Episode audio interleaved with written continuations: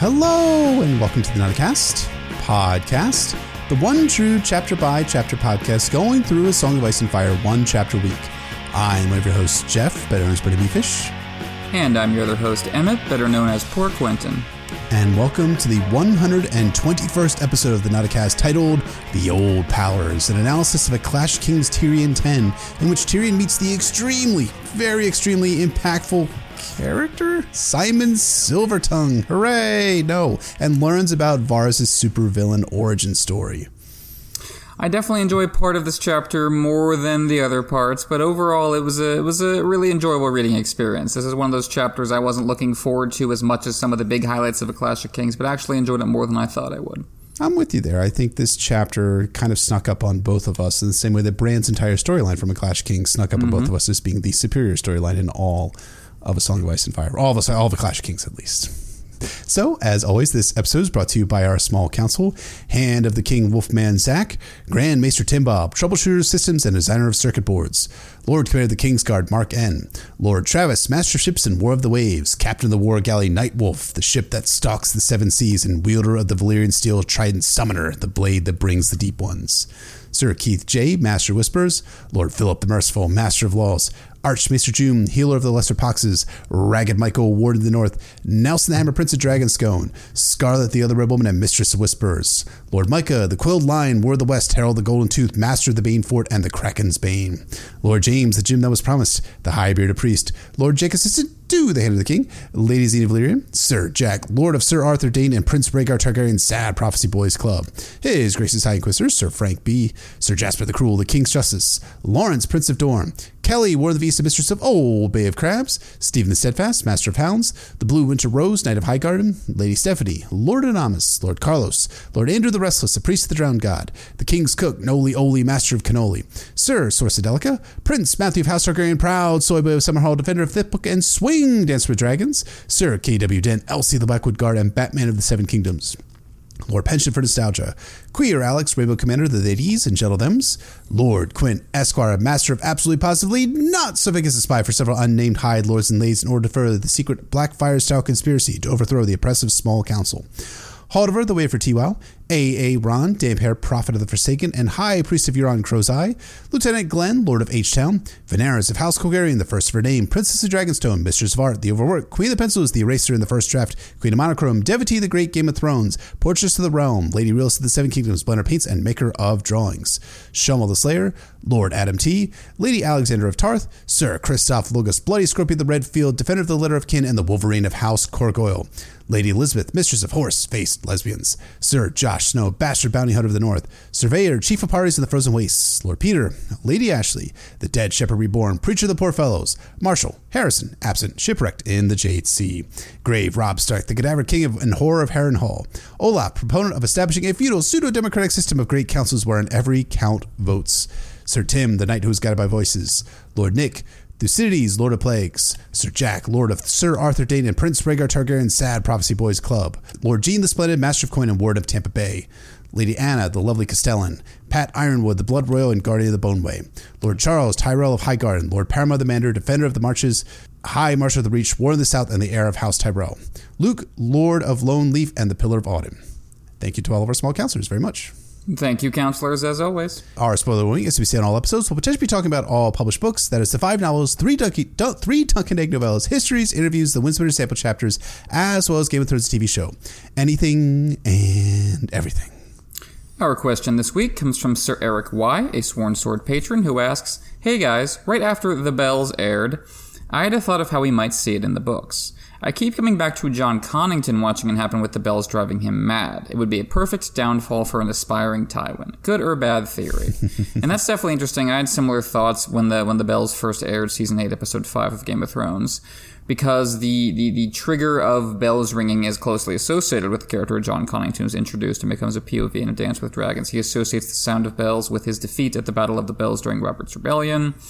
And, you know, associates that sound with, oh, I'm going to gonna gain a victory for, for Young Griff to, to take back that defeat and avenge myself and make it up to, to the ghost of my dear departed Rhaegar.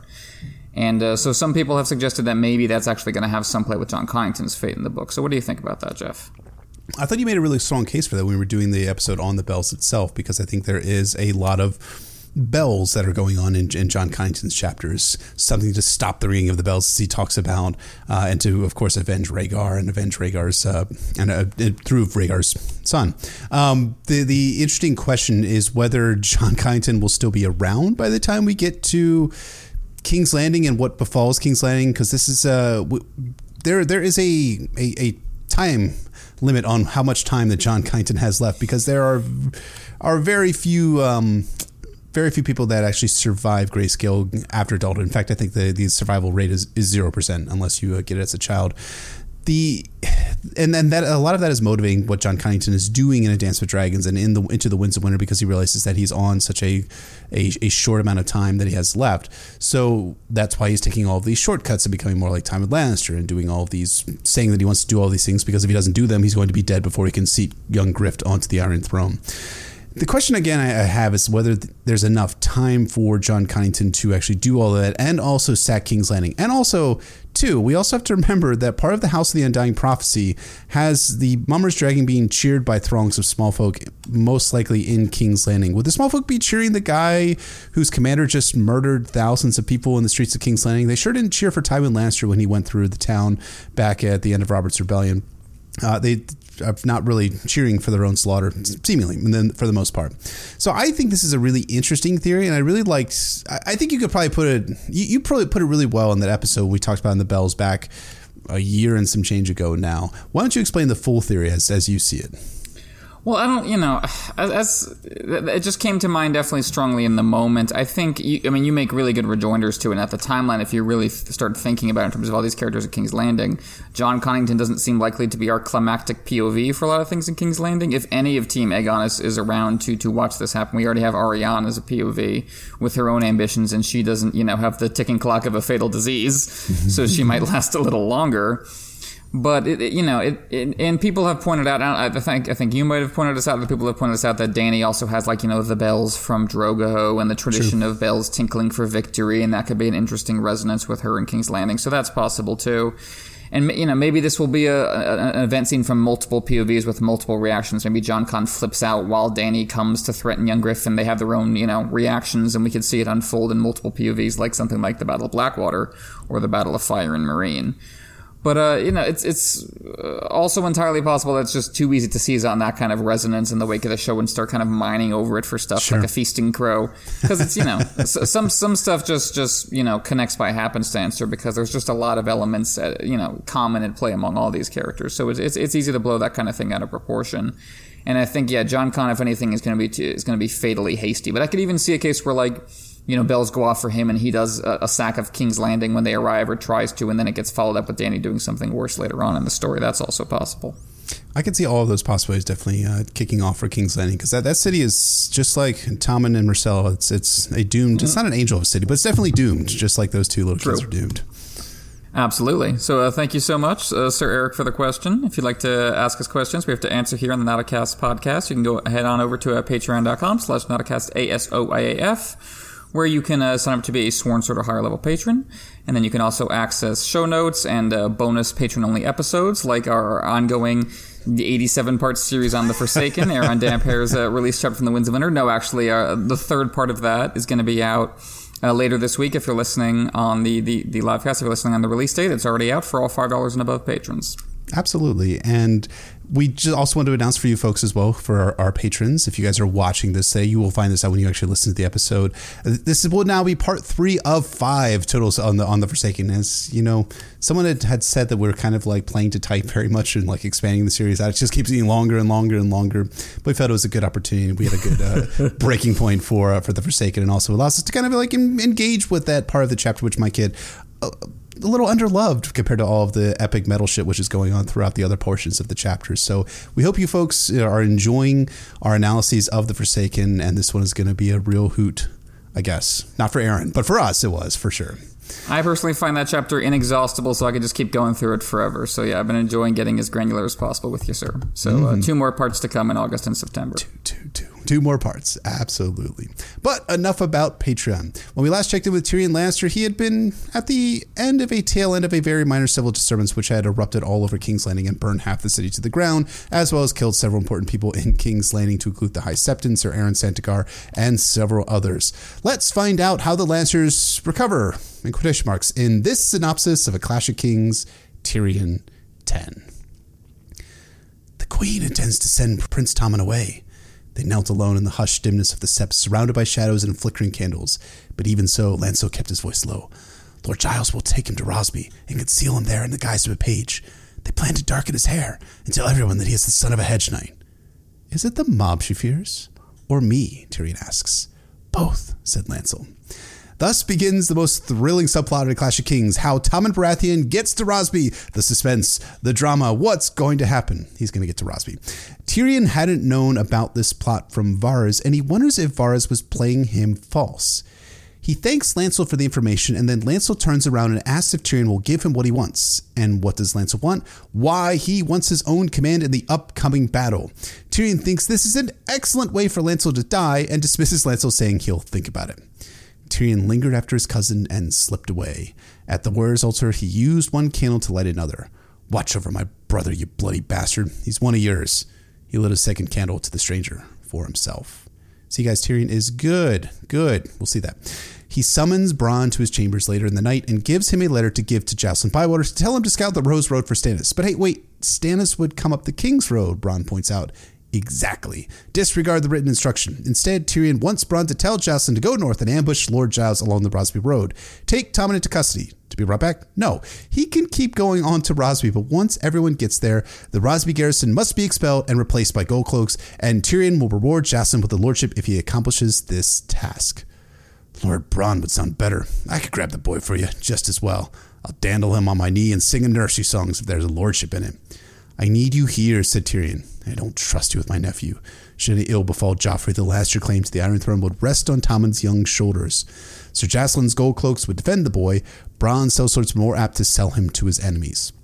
Bronn asks what Jocelyn should do with the old lord, and Tyrion says, fucking whatever. Just don't kill him. Also, there should be a Kingsguard. There should be a Kingsguard involved in this operation.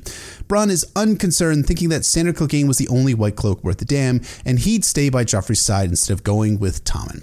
If it comes to killing, tell Sir Jocelyn I won't have it done in front of Tommen.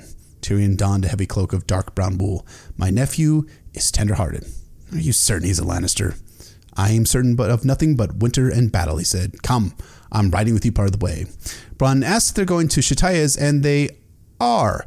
They move through dark, mostly empty alleys, mostly empty because the curfew he imposed had been extended by the small council. As they ride, Tyrion feels impatient, turns quickly around to see if anyone is following, and then throws caution to the wind and races down the streets on his horse, racing for love? Love, yeah. At the manse, he hears music, and one of the Ibanese waves him in. Tyrion asks who's making the music, and the Ibanese bro says, it's just some fat singer. Tyrion had never been fond of singers, and he liked this one even less than the run of breeds sight unseen. When he pushed open the door, the man broke off. My lord hand! He extended, he knelt, balding and kettlebelly, murmuring, an honor! An honor! My lord! Shae smiled at the sight of him. He liked that smile, the quick, unthinking way it came to her pretty face. The girl wore her purple silk, belted with a cloth of silver sash. The colors favored her dark hair and the smooth cream of her skin. Sweetling, he called her. And who was this? The singer raised his hands. I am called Symon Silver Tongue, my lord, a player, a singer, a tall, a tale teller, and a great fool, Tyrion finished. What did you call me when I entered? Big mistake, my man. Symon blubbers for a bit before Tyrion tells him that he should have said nothing and pretended not to recognize him. But now that Symon knows who Tyrion is, his habits, and also about Shae, what's Tyrion to do with him? The man swears he'll tell no one, and Tyrion agrees before telling him good night. Tyrion takes Shae up the stairs, and she teases him about putting the fear of God into Symon, and she then tells Tyrion that she likes his singing and please, please don't hurt him.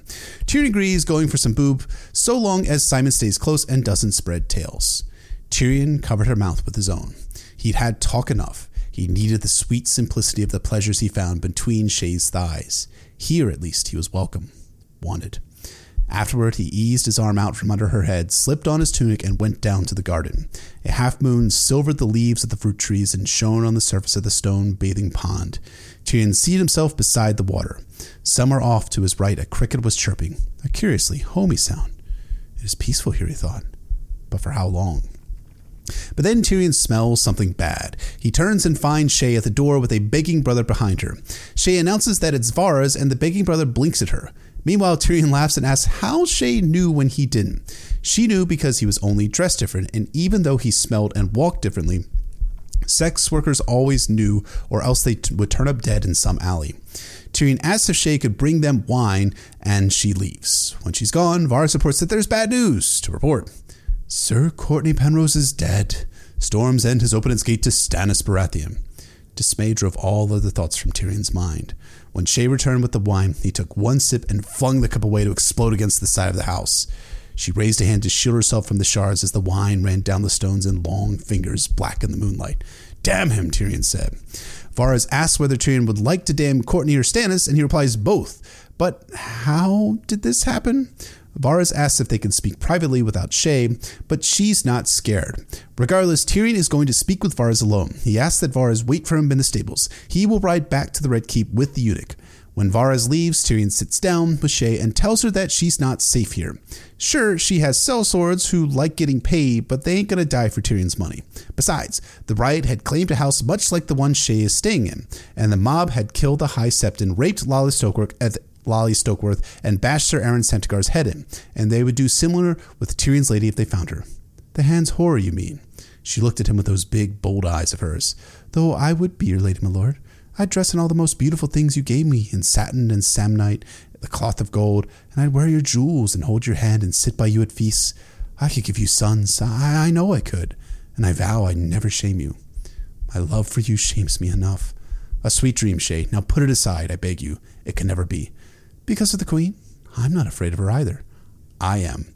Shae says, uh, why not uh, kill the queen? Tyrion doesn't love Cersei anyways. Tyrion says, yeah, nice idea, but kinslaying is very, very bad, and Jaime and Tywin hold Cersei dear. Fact check. Uh, anyways, Tyrion doesn't want to face Jaime with a sword. Shae starts to badger Tyrion and says that Robb Stark and Stannis Baratheon don't scare him, so why be scared of Jaime or Tywin? But Tyrion is actually scared of Robb and Stannis. Regardless, his power rests with House Lannister. If he fights his father or brother, he'll have nothing to go on. Shae says that Tyrion will have her, and she starts kissing him. Tyrion starts sprouting a chubby, but he pushes her off him. He has a plan. I think I might be able to bring you into the kids, into the castle kitchens. Shae's face went still. The kitchens? Yes. If I act through Varys, no one will be the wiser. She giggled, my lord, I'd poison you. Every man who's tasted my cooking has told me what a good whore I am. Tyrion says they have enough cooks, butchers, and bakers. Shae would pose as a scullion or a pot girl. Maybe that's how Tyrion would like to see her, Shae teases. Not really subtext. You want to do some roleplay here, Tyrion? But no. He wants to keep Shae alive. Anyways, she can't wear silks and velvets in the kitchen.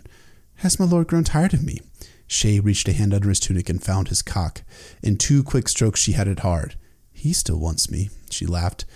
Would you like to fuck your kitchen wench, my lord? You could dust me with flour and suck gravy off my titties if you... Stop it! The way she was acting reminded him of Dancy, who had tried so hard to win her wager. He yanked her hand away to keep her from further mischief. This is not the time for bed sports, Shae. Your life may be at stake. Her grin was gone. If I have displeased, my lord, I only meant if only... Could, could you just give me more cards? Unfortunately, that's not to be. Tyrion can replace the gems and give her new gowns, and though the Red Keep isn't safe, it'll be safer than here. Hmm, about that. Shae's voice grows flat as she repeats incredulously that Tyrion wants her to be in the kitchens. Tyrion attempts to reassure her that it'll only be for a short while, but then Shae says that her father attempted to make her a kitchen wench, and she ran off. You told me you ran off because your father made you his whore, Tyrion reminded her. That too. I didn't like scouring his pots no more than I liked his cock and me. She tossed her head. Why can't you keep me in your tower? Half the lords at court keep bed warmers. I was expressly forbidden to take you to court, Tyrion said. By your stupid father, Shae pouted. You're old enough to keep all the whores you want. Does he take you for a beardless boy? What could he do to you? Spank you? Tyrion slapped her.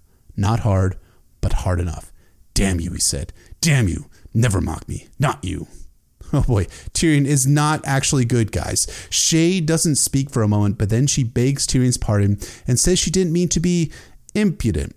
Tyrion didn't mean to slap Shae. He didn't. Hmm. Is he turning it to Cersei? No, Tywin, but we'll get to that. He says what they both did was ill done. Really? Both of you? And then Tyrion tells Shae the story of Tysha and why he's trying to keep her a secret.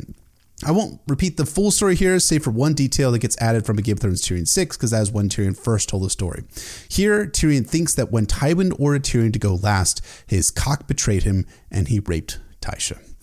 Tyrion asks that they not talk about the Mansoor kitchens anymore, but Shae says that her hands will be raw and cracked from hot water and soap. Will Tyrion still want her hands on him? More than ever. Tyrion's not sure whether Shae believes him, but she states that she's his to command. Tyrion takes that as a positive sign and leaves her. and leaves her. In the stables, he finds Varys and they ride out in silence. He wonders why he told Shae the story of Tysha and thinks that some things should never be spoken of. He wonders what he did, what he wanted from Shae. Forgiveness, maybe? Why did she look at him the way she did? Did she hate the thought of scouring pots that much? Or was it his confession? How could I tell her that and still think she would love me? Part of him said, and another part of him mocked. Full of a dwarf. It's only the gold and the jewels the whore loves. His elbow throbs, and Tyrion wonders about getting a potion for it, but he doesn't trust the maesters, especially after what they did to Pycelle. Finally, Tyrion tells Varys about bringing Shae into the castle. Varys says he'll play his role in the part, but there's some major hiccups in Tyrion's plan. Everyone will ask questions, and she'll have to lie about her origins and how she ended up in King's Landing, and she'd also be the fancy of bakers and other kitchen workers. They'd be feeling her up and trying to sleep with her and maybe even trying to wed her. I'd sooner have her fondled than stabbed, said Tyrion. Varys rode on a few paces, Varys rode on a few paces and said, It might be there's another way, my lord. As it happens, the maid servant who attends Lady Tanda's daughter has been filching her jewels. Were I to inform Lady Tanda, she would be forced to dismiss the girl at once, and the daughter would require a new maid servant. Tyrion thinks this is a decent idea, thinking about how Shae would wear good clothes and even a jewel or two. Besides, she'd probably be safe from Cersei's visits, as Cersei thought Lady Tanda, quote, tedious and hysterical, and Lolly's a bovine lackwood. Gee, it's if her condemnation of the Lannisters from last week was absolutely fucking warranted. Meanwhile, Lolly's was timid and trusting and would accept Shae, and she'd be close by if Tyrion wanted to go to Bonetown. But Tyrion thinks that Shae entering the Tower of the Hand, wink wink, would draw suspicious eyes as the tower is watched. Well, Varys might just might have a solution to this. A hidden door, maybe? A secret access? To my chambers? Tyrion was more annoyed than surprised. Why else would Baegar the Cruel have ordered the deaths of all those builders who had worked on his castle except to preserve such secrets? Yes, I suppose it would be. Where would I find this door? In my solar? My bedchamber? My friend, you would not force me to reveal all my little secrets, would you? Henceforth, think of them as our little secrets, Varys. Tyrion glanced up at the eunuch in his smelly mummer's garb. Assuming you are on my side. Can you doubt it? Why, no. I trust you implicitly. A bitter laugh echoed off the shutter windows. I trust you like one of my own blood and truth. Now tell me how Sir Cortnay Penrose died.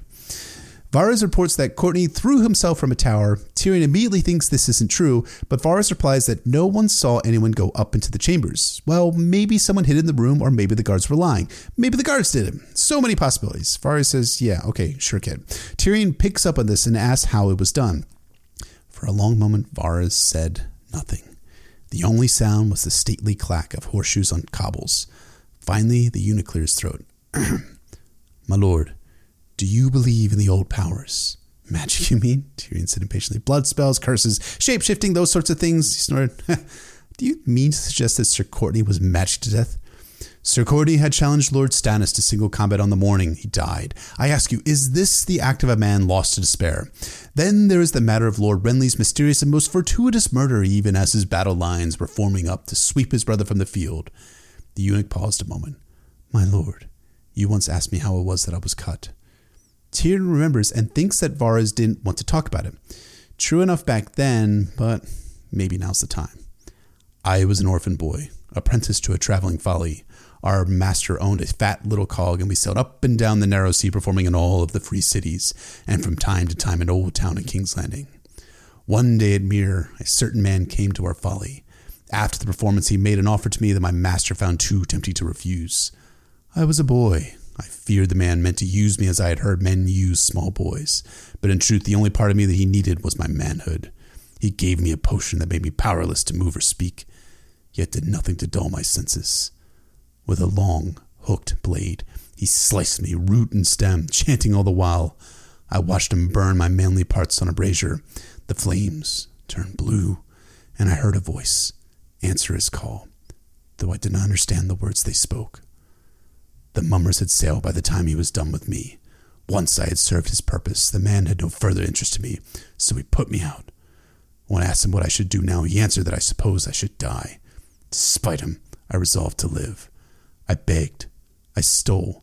I sold what parts of my body still remained to me. Soon I was as good a thief as any in Mere, and when I was older, I learned that often the contents of a man's letters are more valuable than the contents of his purse. Yet I still dream of that night, my lord. Not of the sorcerer, nor his blade, nor even the way my manhood shriveled as it burned. I dream of the voice, the voice from the flames. Was it a god, a demon, some conjurer's trick? I cannot tell you, and I know all the tricks. All I can say for certainty is that he called it, and it answered. And since that day I have hated magic and all those who practice it. If Lord Stannis is one such, I mean to see him dead. Hell of a story, Varys. Both men ride in silence for a time. Then Tyrion says he's sorry. Varys sighs and says that Tyrion doesn't believe him. Maybe Varys was drugged and in pain. He was very obviously dreaming about the voice. I believe in steel swords, gold coins, and men's wits, said Tyrion. And I believe there once were dragons. I've seen their skulls, after all. Let us hope that is the worst thing you ever see, my lord, Varys replies. Tyrion agrees and thinks maybe Stannis hired an assassin to kill Cortnay. A very skilled assassin, Varys replies. Maybe a faceless man, like the one Tyrion wanted to send after Cersei when he was a kid. Varys ignores this and says that Storm's End has fallen and now Stannis is coming. Tyrion asks whether the Dornishmen might invade the marches. Nope. Anywhere from Tywin, no word. Though the Oakheart and Rowan sigils were north of the Mander. How about Littlefinger? Any word? Nothing. But Varys has heard that Randall Tarley, the sniveling penis, has murdered a bunch of Florents while Lord Caswell is shut up in his castle. Tyrion threw back his head and laughed. Varys reined up nonplussed. My lord, don't you see the jest, Lord Varys? Tyrion waved a hand at the shuttered windows at all the sleeping city. Storm's End has fallen, and Stannis is coming with fire and steel, and the gods alone know what dark powers, and the good folk don't have Jaime to protect them, nor Robert, nor Renly, nor Rhaegar, nor the precious Knight of Flowers. Only me, the one they hate. The dwarf, the evil counselor, the twisted little monkey demon. I'm all that stands between them and chaos. And that is A Clash of Kings Tyrion ten. A month of Catelyn, a month of Davos, and a near month of Tyrion. When this chapter gets going, as all Tyrion chapters do, I really, really like it. What do you think of this chapter, Emmett? I think you did a great job performing it, sir, so applause to you, first of all. Well done, well done. Thank you. Tyrion ten has a difficult job to do. Tyrion nine paid off a lot of the tensions rising in the background of his earlier chapters in the book, while also setting up the next wave of tensions that won't really pay off until A Feast for Crows with the Sparrow movement. Meanwhile, the true climax of this book, the Battle of Blackwater, is beginning to take shape, but the ramp-up to it won't get directly into gear until Tyrion's next chapter. Tyrion ten has to act as a bridge between these two major events in King's Landing, as well as checking in with the more personal character di- character dynamics that will by necessity be sidelined during the battle itself. As such, the chapter takes shape as a quiet breath before a storm. Dark rooms and dark words, an unexpectedly intimate spill of words from both Tyrion and Varys. It's not one of my favorite Tyrion chapters like Tyrion nine, but as you were saying, it builds to something powerful and memorable by the end. Agreed, and the first half of this chapter deals with the internal conspiracies and schemes and threats to King's Landing from the inside, and also to Tyrion too, while the latter half of this chapter deals extensively with the external threats to King's Landing and Tyrion. Stannis has taken Storm's End. Timeless location is unknown. The Reachmen are moving, but to where and why? It's easy to kind of think that there is a clean narrative break between the halves of the chapter, but I, I really don't think so. I think it's intentional on George's part. I think George does a really good job linking these narratives somewhat cleanly together, talking about how Tyrion's supposed help on the outside, Tywin and Jaime, would crush him if he harmed Cersei, a Cersei who is both his ostensible ally but actually his enemy on the inside. Meanwhile, Tyrion's relationship... Tyrion's relationship with Shae is threatened by both the external forces of Stannis Baratheon, but they'd only be threatened if the sellswords Tyrion hired gave up her location, something Tyrion thinks they do if the city is breached.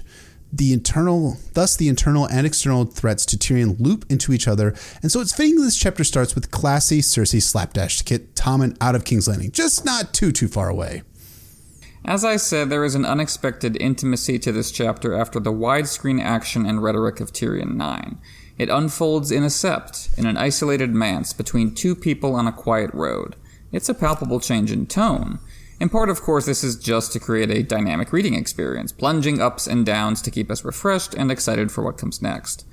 But it also reflects decisions being made by our characters. A curfew is being enforced. Tyrion is taking the intimate pleasures denied him in Tyrion nine, and in this opening scene, the underhanded conspiracies of the elite unfold in whispers. It's just the two Lannister men, a chamber drama that could unfold on stage. Glimmering candles are our only light source, and they speak tersely and quickly. We didn't see much of Cersei's reaction to the riot, and that's what Lancel has come to tell us about.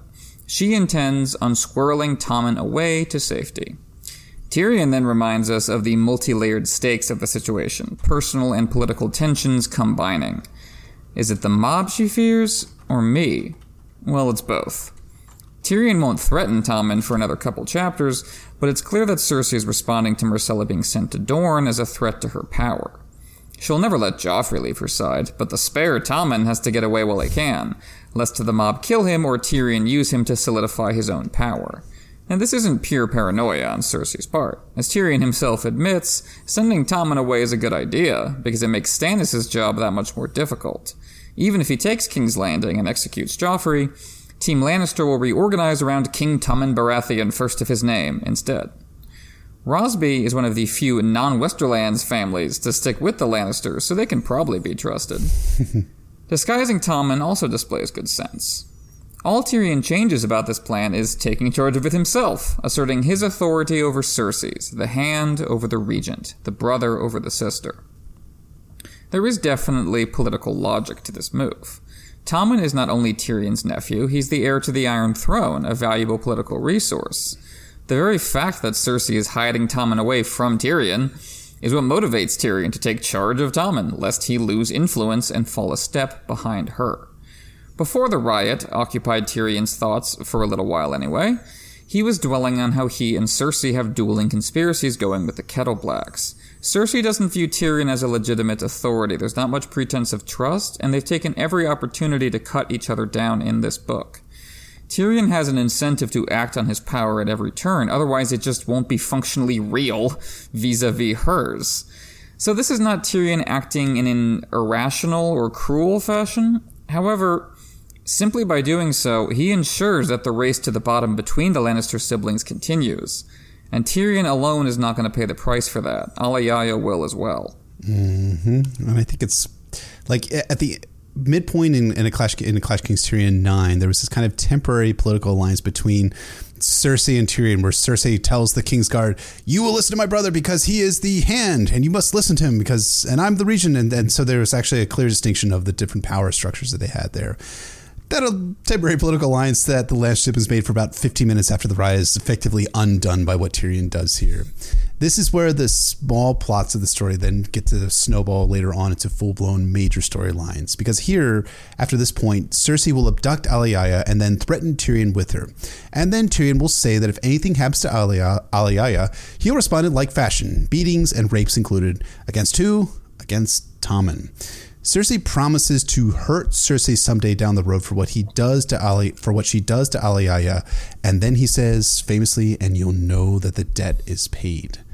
This then will then factor to Tyrion's trial in King's Landing when Osney Kettleblack testifies in the trial and repeats Tyrion's words about hurting Cersei and paying his debts back to the assembled trial jury. It's enjoyable how George does his setup and payoff through small plot points exploding to larger ones.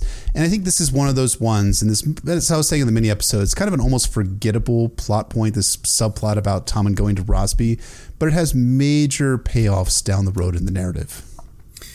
You have this, the overall escalation in their relationship and the escalation always possible within each given act. Tyrion is happy to concede that violence may be the price for taking over Cersei's conspiracy and getting Tommen away from her men, insisting only that Tommen himself be kept unaware of it. Bronn's response is loaded. Are you sure the kid's a Lannister? That's quite a bold thing to say to a Lannister, that being a Lannister means loving violence. But it's not an insult. It's meant as a compliment, and Tyrion takes it as such. That's the point being made about how these two men think about violence. Tyrion wants to spare Tommen that. The innocent one, the tender-hearted child who might get out of this with his soul intact, unlike we broken men. But the family business demands otherwise. Tywin's precious golden hierarchy is enforced in blood, and all the power and paranoia ultimately turns inward. Tyrion cannot possibly imagine Cersei's response to this move is going to be positive, and it's not clear what his plan ever was when Tywin comes to mm-hmm. town. Even as Tyrion takes steps to secure the Lannister regime against Stannis, the leaders of that regime, the members of the crime family, turn on each other. How ironic that Stannis is not among the threats listed that motivate Cersei to send Tommen away. Tyrion is the one who brings that up. It's only internal threats, the people and brother she despises. The Lannister hive is honeycombed with mutual deceit and distrust, and so rots from the inside out, even after their glorious victory over Stannis at the Blackwater. These internal rivalries grow worse and worse, culminating in Tyrion killing Tywin. The fact that Lancel is informing on Cersei to Tyrion speaks to this toxic dynamic, and Bronn trying to hustle his way into possession of Tommen just extends it outward. As Tyrion thinks, he does not trust Bronn to keep Tommen safe. Everyone is just trying to grab this tender-hearted, unaware little kid for their own political advantage. The very moves that keep their family safe ultimately tear their family apart. The Lannister family is infected with a terminal case of tragedy and cannot escape their cage. The one flickering moment of renewal is Tyrion lighting a candle to the warrior in honor of Jaime. Jaime, who is a structuring absence so far in this book, frequently discussed but unseen. Even then, though, we have the contrast of Lancel, Cersei's substitute Jaime, so eager to be a warrior, like the warrior, like the god, and die in battle. Tyrion's own candle, of course, is for the stranger, the outsider, the pariah, the messenger of death. This is how Tyrion has always been made to feel within his family and the wider world, and is now beginning to embrace it. And it's kind of interesting because this is like the one moment where Tyrion is acting slash kind of being religious. I mean, obviously Tyrion has met with his spy Lancel and his sept, and Martin is conducting some fun paralleling with what we discovered last week, with uh, rather two weeks ago, with Cersei using religion in her visits to the Great Sept of Baelor as cover for her cloak and dagger mission to meet up with the Kettleblack brothers. That's something that Tyrion is doing here with Lancel. Still, there's no crowd that Tyrion has to play act religi- re- religiosity for. There's only him alone with the gods after Lancel leaves, and he lights candles to two of them at least, the warrior for Jaime and the stranger for Harrenhal. And I kind of wonder, was that genuine religiosity for, for Tyrion? Was it ceremonial and performing the ritual from instinct? I, I tend to think it's more Tyrion growing a bit desperate here, and that's kind of a nice turn on Martin's part that shows how dire circumstances are getting for the Lannisters, that having Tyrion lighting candles to the gods is saying, without coming out and saying it, it's going to shit for us in this city. Yeah, I think, you know, Tyrion's in the foxhole here, and he's suddenly starting to, to try to pray. And even then, he has an adversarial relationship with the gods, thinking to the warrior, watch over Jaime, you bloody bastard. He's one of yours. Even then, it's not exactly contrite, is it? So that's, yeah, that's that's perfect. That's uh, that's great characterization for Tyrion. So from there, he sets out the Shae in order to visit Shae. We get some exposition about the state of play on the streets of King's Landing post-riot. The small council has instituted a curfew in Tyrion's name, leaving the streets empty as they ride, as if the city has died, but in truth, that anger is just lying dormant. Varys says the people are cursing Tyrion's name all the more. Tyrion thinks they ought to be thanking him for reducing the amount of corpses per day. Tyrion is not necessarily wrong on the facts of that, but he is once more failing to consider perspectives and situations other than his own, limiting his ability to do justice. He has not dealt with the causes of the riot, both the material and symbolic disenfranchisement of the people, the sources of their suffering. What led to that pile of bodies in the first place? As long as Tyrion avoids the answer to that question, his peace is skin deep, ready to fall apart with a nudge. Factor in also that Tyrion considers himself to an exception to the rule, and the anger that the small folk feel about him is justified. The curfew, in my opinion, reads as kind of a dust to dawn after the evening bells ring, as this chapter says. And there's no exceptions to the policy except for essential personnel. Is all this sounding familiar here? I kind of hate it. But Tyrion considers getting some essential work. It ain't. And so he's an exception to the rule. When the gold clo- when the gold cloaks confront him and Bronn, they quickly apologize and let them pass. But if we recall from last week, Jacelyn Bywater's statement that the gold cloaks drink in the same bars, eat the same food, and live in the same neighborhoods as the people of King's Landing, this sets some really fucking bad optics for what Tyrion is doing here. Word is going to get around that Tyrion is flaunting his own quarantine, and this will mean either A, people won't take this lockdown seriously, a la several major politicians, but most famously Bill de Blasio going to the New York City gym after closing all gyms in the city, or B, everyone getting pissed off again about how the entire system seems like rules for thee, but not for me when it comes to the Lannisters. Of course, this is objectively what's occurring in the greater scheme of things. That is actually how the nobility and the aristocracy work in Westeros. This system is designed to reward the aristocracy and punish the small folk. But Tyrion shouldn't make it so obvious that he's flouting the law that he instituted and then extended and then had the council verify his extension. Maybe then the goddamn city wouldn't erupt into occasional bouts of rage or long-term periods of religious fanaticism. You're right, but uh, Tyrion's political perspective is clouded at the moment by just how horny he is.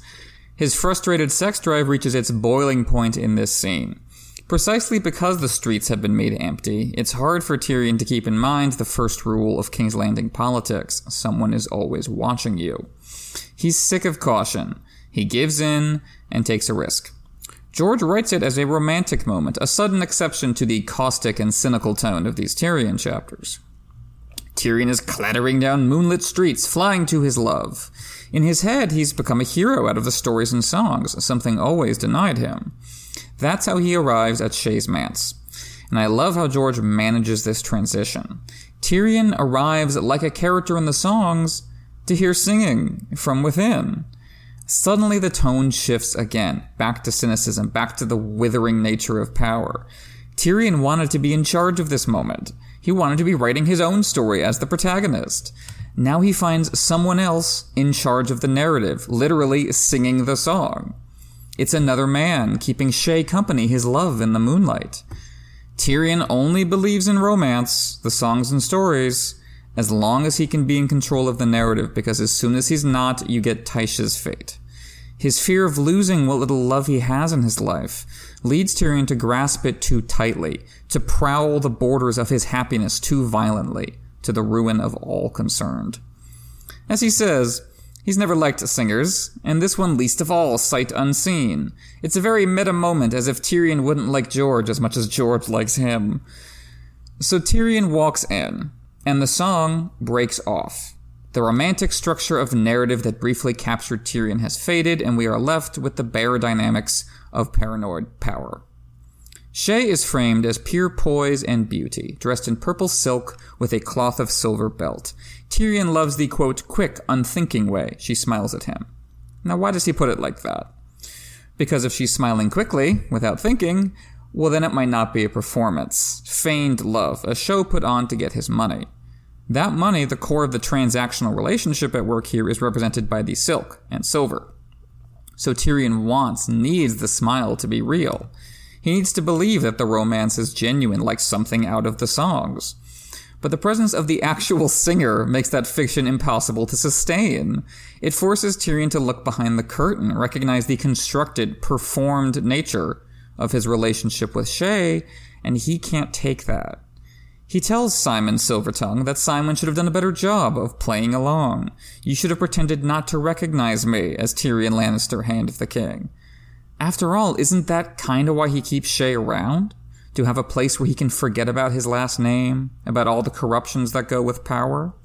As he says, he wants the sweet simplicity of sex, the sensation that here at last he is, as he puts it, welcome, wanted, that the world outside this manse can melt away. Shae smells clean to him, Tyrion thinks, as he buries his face between her breasts, unlike this reeking sty of a city. She is his distraction, his dream world. Symon threatens that pocket universe with his presence. Tyrion threatens him to keep it safe. I wouldn't have believed you if you pretended not to know me, but you still should have tried. And again, doesn't that also define his relationship with Shae? Her love is not genuine, and at some level Tyrion knows it, but she pretends very well. Her smile comes quickly to her face, as if unthinking. He paid her to do this. He paid her explicitly to set up this performance, and she does her job well. She's not doing this maliciously or cruelly to trap him. This is what they agreed on. Mm-hmm. By contrast, Symon's silver tongue turns to lead in the face of Tyrion's threat. Suddenly, the song doesn't work too well, reflecting how Tyrion's briefly romantic mindset has crashed on the iron realities of power at the sight of Symon. Uh, Symon, on the whole, is not a favorite character of mine. His dialogue with Tyrion is, is very blunt and obvious. It's spelled out too clearly what's happening here, and same is true when they meet up again in A Storm of Swords. Regardless, Symon is structurally useful within Ty- Tyrion's story, pricking his pride. Tyrion threatens Symon's life, to both Symon's face and then to Shae after they go upstairs. When Shae protests, Tyrion literally silences her with a kiss. His self-contained romantic story with her is no more free of the structures of power around them than his equally self-contained romantic story with Tysha turned out to be. After having sex, Tyrion goes downstairs to the yard, to the garden. Here is an oasis of the quiet, natural world, life murmuring sleepily to itself all around him, so different from the dust and deprivation of the streets. This is an oasis, but it is a fragile one. Tyrion knows this peace cannot last, but he will do anything to make it last as long as he can, and bloodshed flows from that like an open wound. Ah, uh, that's couldn't have said it better, and I agree about Symon Silver, Silver Tongue too, that the dynamic between him and Tyrion is a little bit too on the nose and lacking any subtlety. Of interest, though, to me is how we're seeing Tyrion's lack of concern for someone of a different class than him. Does this sound familiar? It probably should.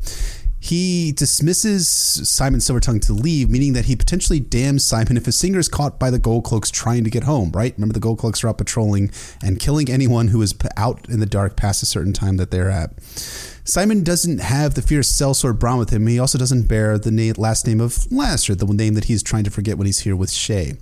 He's a singer, and recalling last week Tyrion's order about the lockdown, about the lockdown, any man found on the streets after the last peal of the evenfall bell will be killed. That's what Tyrion said. Tyrion may be hoping that Symon meets up with the Gold Cloak on the way home, and the problem just kind of works its way out, as Office Space once said. Regardless, the dynamic of implied violence from Tyrion to Symon works to set the tone of every encounter between the two. Implied violence. This occurs again in A Storm of Swords. And that implied violence is set against Tyrion's sexual inadequacy, or rather his feeling thereof. You're right that he and you're right that Tyrion is seeking genuine love from Shae. He's always searching for the same looks he received from Tysha before Tywin found them. But what happens if there's a sexual competitor in the mix? Notice how Tyrion zeroes in on Symon's physical defects as soon as he sees him balding and pot-bellied. No, he does not remind me of me. Stop looking at me. Tyrion picks apart Symon's physical inadequacies because he's projecting his own self-loathing yet again on someone else, something external. It's a thought that makes him feel better to think that Shae wouldn't screw some, screw some fat, balding bro, and even if he plays in a band. Does that seem kind of ju- kind of juvenile to you? Because it kind of seems that way to me. It's a juvenile way of viewing sexuality, and it speaks to how broken Tyrion was by what happened to Tysha and how his own development has been arrested by that event. In the past, he's only found love from sex workers, knowing that he's unable to actually be loved. But now with Shae, he's made her his paramour, his new Tysha, and Symon threatens to steal her away. And if the Tysha subtext hasn't been emphasized enough before we actually get to Tyrion telling the story again, when Tyrion sees Shae after their sexing, she's wearing a gown that reminds him of a verse from Seasons of Our Love, the song that Tysha sings to him.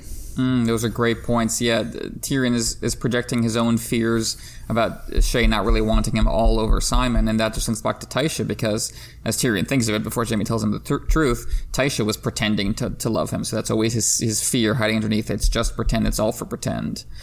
And yeah, the, the, the return of the reeking sty world of the city to claim Tyrion away from his reverie is signaled by, what else? A bad smell, making it impossible for Tyrion to enjoy himself in the nice garden. Shae stands behind him, and Tyrion, as you're saying, directly compares her to a woman out of the songs, an ideal of humanity and femininity of the sort Symon likes to sing about. This is the life Tyrion wants to live, and she's standing next to a herald of death, Varys disguised as a begging brother, stinking of the lethal news he brings. The two halves of Tyrion's life, the two forces feeding on each other in the wider world. Yet these expressions of core elements are themselves masks to be worn by people who are inherently much more complicated. Like Tommen at Rosby, Varys comes in disguise to avoid giving away Shae, precisely the caution Tyrion abandoned, risking Shae's life in the process. Varys doesn't succumb to Eros, to the god of love, like Tyrion, because he is Thanatos, the god of death, an important dynamic in Tyrion's story, those two forces. Varys is also pretending at poverty, cloaking himself in the image of humility and mortality by coming here thusly. It fools Tyrion, but it doesn't fool Shae. Mm. This is probably my favorite Shae moment in the story because she's upending both our expectations and those of the characters, offering a distinct insight that couldn't have been offered by anyone else. Moreover, she's deepening the themes and issues at play in this chapter. These songs, these performances, these ruses we're talking about, she sees through them. She has to. In order to survive as a sex worker, Shae has to be able to see through both literal and figurative disguises. She has to be able to get a sense of her clients. If she doesn't, she might die for it, because the combination of financial motive, physical intimacy, and societal condemnation of her job leave her uniquely vulnerable. The same dynamic was at work when Stannis asked for Davos's advice, and only Davos's, because a smuggler must be a fair judge of men. The consequences are simply more real for someone like Shae. She can't afford to be romantic like Tyrion, saying bugger it to the consequences and writing romantically to his love. Now, Shae, of course, has her own naive moments and blind spots, in part just because of how young she is. And the cruel irony of this moment on reread is that while Shae sees Varys clearly, she misreads Tyrion on a deeper level and dies for it. But in the moment, she disarms Varys himself, the spider suddenly looking like a clown. He overcompensated with this disguise. A pawn has seen through a player. Of course, this moment of levity quickly fades. As Tyrion recognizes before he even hears the news, there is no good reason for Varys to come visiting in the night. Tyrion jokes that Varys should come disguised in black feathers instead, and there is definitely something to the image of Varys as not only a raven, but a feasting crow. It reminds me of Gandalf, who often came disguised as a beggar and was associated with the bad news he came to ward off. Characters who dislike him call him a stormcrow, which should sound familiar to fans of A Song of Ice and Fire. Of course, Varys' relationship to power, especially the magical kind, is very different, as we'll get into at length later in the episode. On to his bad news.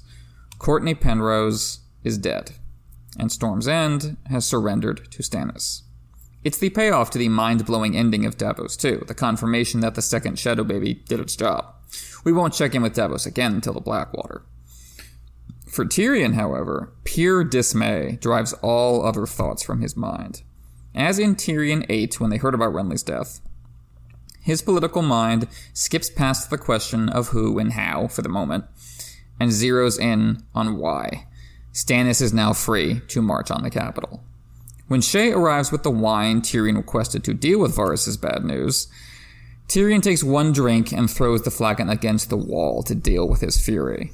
I understand his panic, of course. The odds of his faction surviving the war just got a whole lot worse. As he thinks to himself, he was counting on Storm's End pinning Stannis in place until his father had time to deal with Robb Stark. And now it appears to Tyrion that Tywin and his army will be trapped in the west, leaving Tyrion on his own to hold King's Landing against Stannis Baratheon. Mm. And it's a good thing that Stannis actually takes the city, right? No. Um, I think it's a it's a good visual, though, to have Tyrion throwing the wine against the wall and letting the fingers come down black. It reminds us of what Davos saw under the walls of Storm's End and the black fingers coiling around Melisandre's thighs. There's also kind of a nice bit of literary foreshadowing for the Blackwater and the wine and blood similarities, that they're both the same color. Wine and blood are usually red, but here in the dark they both appear black. And the wine and blood will flow against the walls of King's Landing during the battle as it flowed outside of Storm's End and within the castle itself. I love that connection of imagery. The Battle of Blackwater just kind of feels like a, a wave of, of corrupted blood at certain moments. A lot of the battles in The Song of Ice and Fire have that feeling. As... As rereaders, we know that it will take a precise domino effect to bring Tywin and his new allies, the Tyrells, to the city just in time to defeat Stannis. Tyrion, like the first-time reader, has no such foresight. And while he does have some tricks in his back pocket to hold out against Stannis, he has reason to think that they are now doomed. Tyrion's violent anger in response to the situation, however, is still revealing about his character. George makes sure to note that he has put Shae in danger by reacting this way. She has to duck away from the glass shards lest she get cut. It's a microcosm of their relationship. She brought him the wine, fulfilling her part of the deal they worked out back in book one. Bringing me my drinks was part of that deal.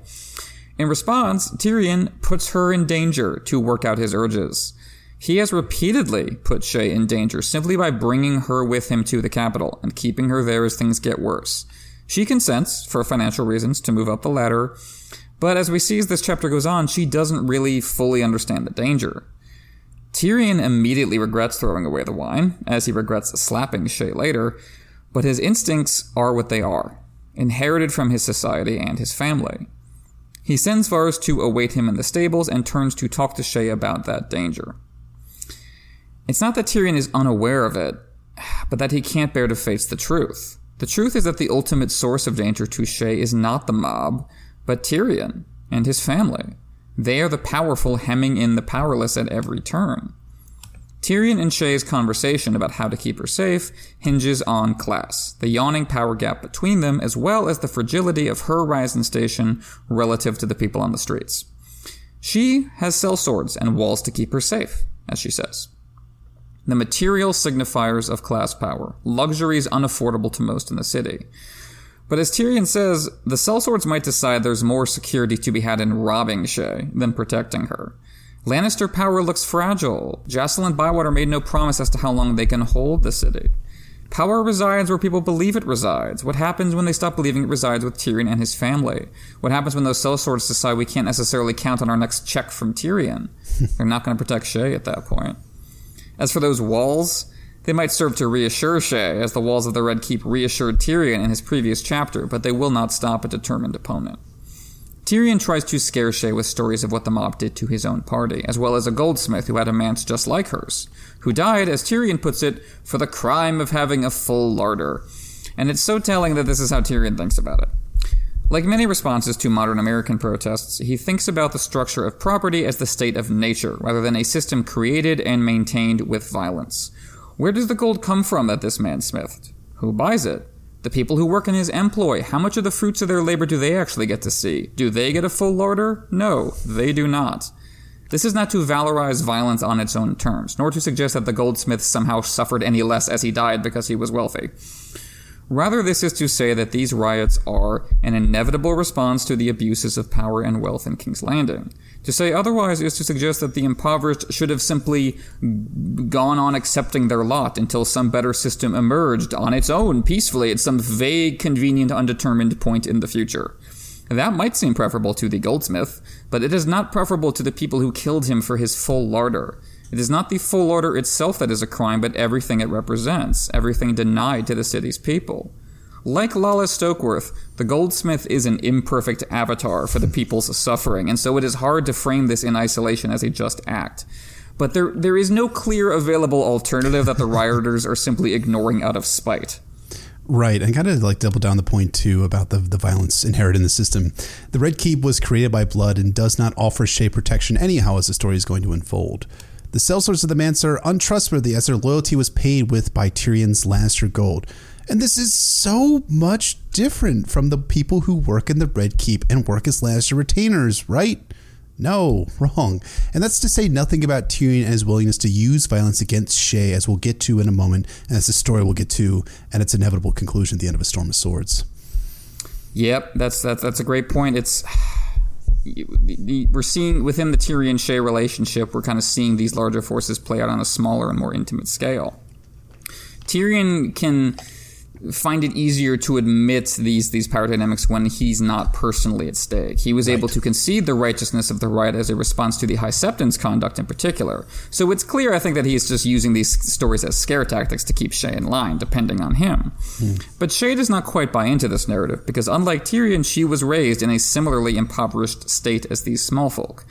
Shae knows that if Tyrion really wants to bring her into the Red Keep and keep her safe from the mob, all he'd have to do is do that. Openly. Mm-hmm. That is why I'm in danger. Not because I belong to you, but because I don't. You have kept me in this perilous in-between state on purpose. If this bubble universe where we've, we've created, where we pretend we're at peace and I'm your lady, isn't safe anymore, then you need to pop the bubble. Mm-hmm. Tyrion really ought to send Shae away for her own safety, but he doesn't want to lose her, and she also doesn't want to lose his money. If he's not going to do that, the second best move is to bring her to court openly and keep her safe that way. But he won't do that because Tywin forbade him to bring her to court. That's the real problem here, not his scare tactics about the mob. Tyrion cannot rise against his family. Against Robb, against Stannis, against his opponents in the war as Joffrey's Hand of the King, Tyrion is powerful. Against his family, he has nothing. So he has to try and bring Shae in through the kitchens secretly instead. I think, um, and I was, as I was thinking, I was listening to this, is a spot where I think Tyrion's kind of acting Ned Stark-like and not taking full advantage of his office as uh, being the Hand of the King. Tywin is a long ways away fighting in the Riverlands. Tyrion is acting in Tywin's stead, yes, but he's not Tywin's agent insofar as he's not taking explicit direction from Tywin for every day-to-day move that he makes. Tywin told Tyrion to, quote, not bring that whore to court. Okay, fine. Tyrion can make Shae his official paramour or even his betrothed and eventually his wife. Just throwing that out there. Tyrion can proclaim it loudly, issue an official royal proclamation declaring Shae noble and granting her lands and titles. Now, this is a very different circumstance than what happened with Tysha because here Tyrion has real tangible power as acting Hand of the King. But Tyrion, refuse, but Tyrion refuses to wield it in, def, in defiance of his father. And on my level, he knows that Tywin and Jaime hold the allegiance of the swords that support House Lannister. And when they return, Tyrion does not want to face them, especially if he's crossed them in some way. That's kind of Ned Stark-like insofar as when Robert was away, Ned was only willing to go so far in using his office without Robert's consent.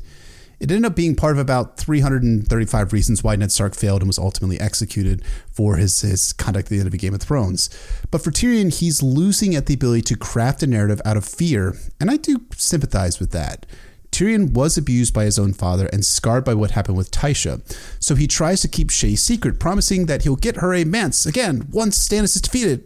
How? How how is this thing possibly going to work out for Tyrion, especially with Tywin actually coming back to King's Landing at some point down the road? Even if Tywin Lannister hadn't arrived at Blackwater, he was going to return and resume his tenure as Hand of the King. And what power would Tyrion have at that point? Not really much as far as I can see. How would Tyrion get away with putting Shae up in a manse after Tywin got back? The whole plan is shitty on Tyrion's part. And I think Shae understands that at an intrinsic level that it's really not going to work out for both of them. Tyrion keeps kicking multiple cans down the road, and while Shae doesn't have all the information to necessarily put that together, I think she does sense it, especially as regards her and her safety. Shae's response to this plan is complicated. Again, I think she gets her most effective characterization here. Keep in mind that Shae must constantly juggle her real thoughts with the face she wears for Tyrion. Both come out in this scene, on and off, back and forth, as Shae tries to suss out how genuine Tyrion is being and whether this is really her best move. As she said earlier, a sex worker has to be able to see the man, not the garb, not the mask. She has to see past figurative disguises even as she wears them. At first, Shae's face goes still.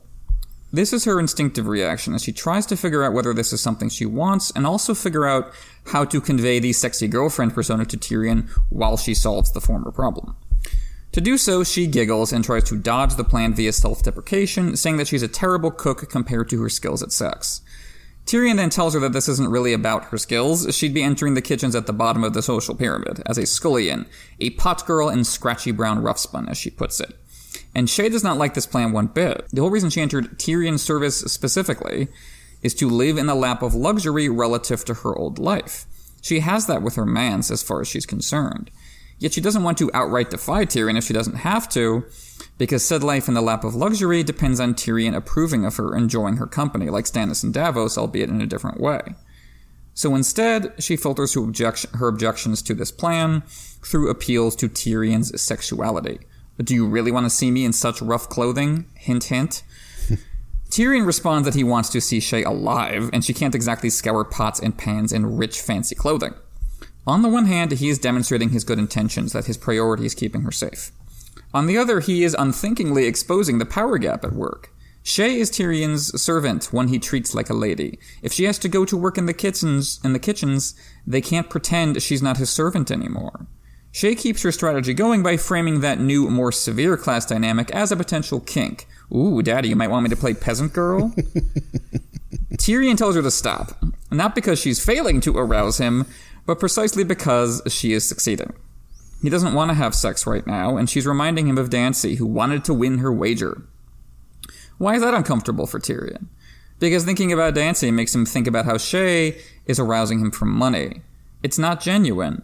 which is fine. I'm not criticizing Shae. She's mm-hmm. doing what she has to in order to survive, to keep her hustle going as long as possible, and this is the deal they worked out back in the Riverlands. Mm-hmm. Tyrion is the one who can't deal with the two-faced nature of their relationship, and so he yanks her hand away from his crotch.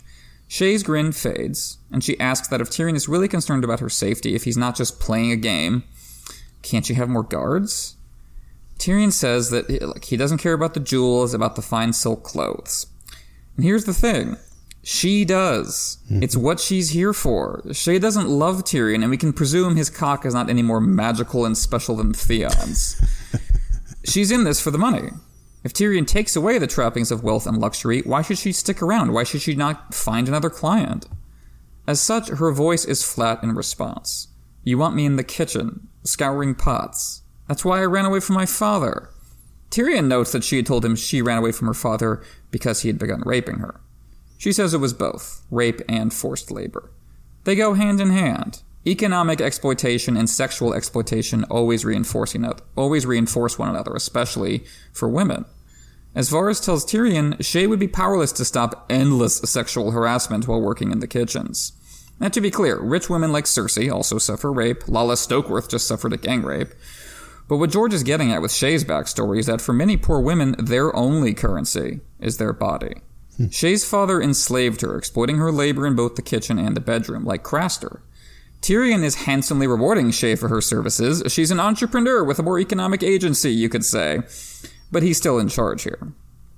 Yet while Tyrion is in charge with Shae, in charge with the men under his command, he is not in charge with his family, which is why he must keep Shae's presence a secret. Shae points that out, and Tyrion loses his shit.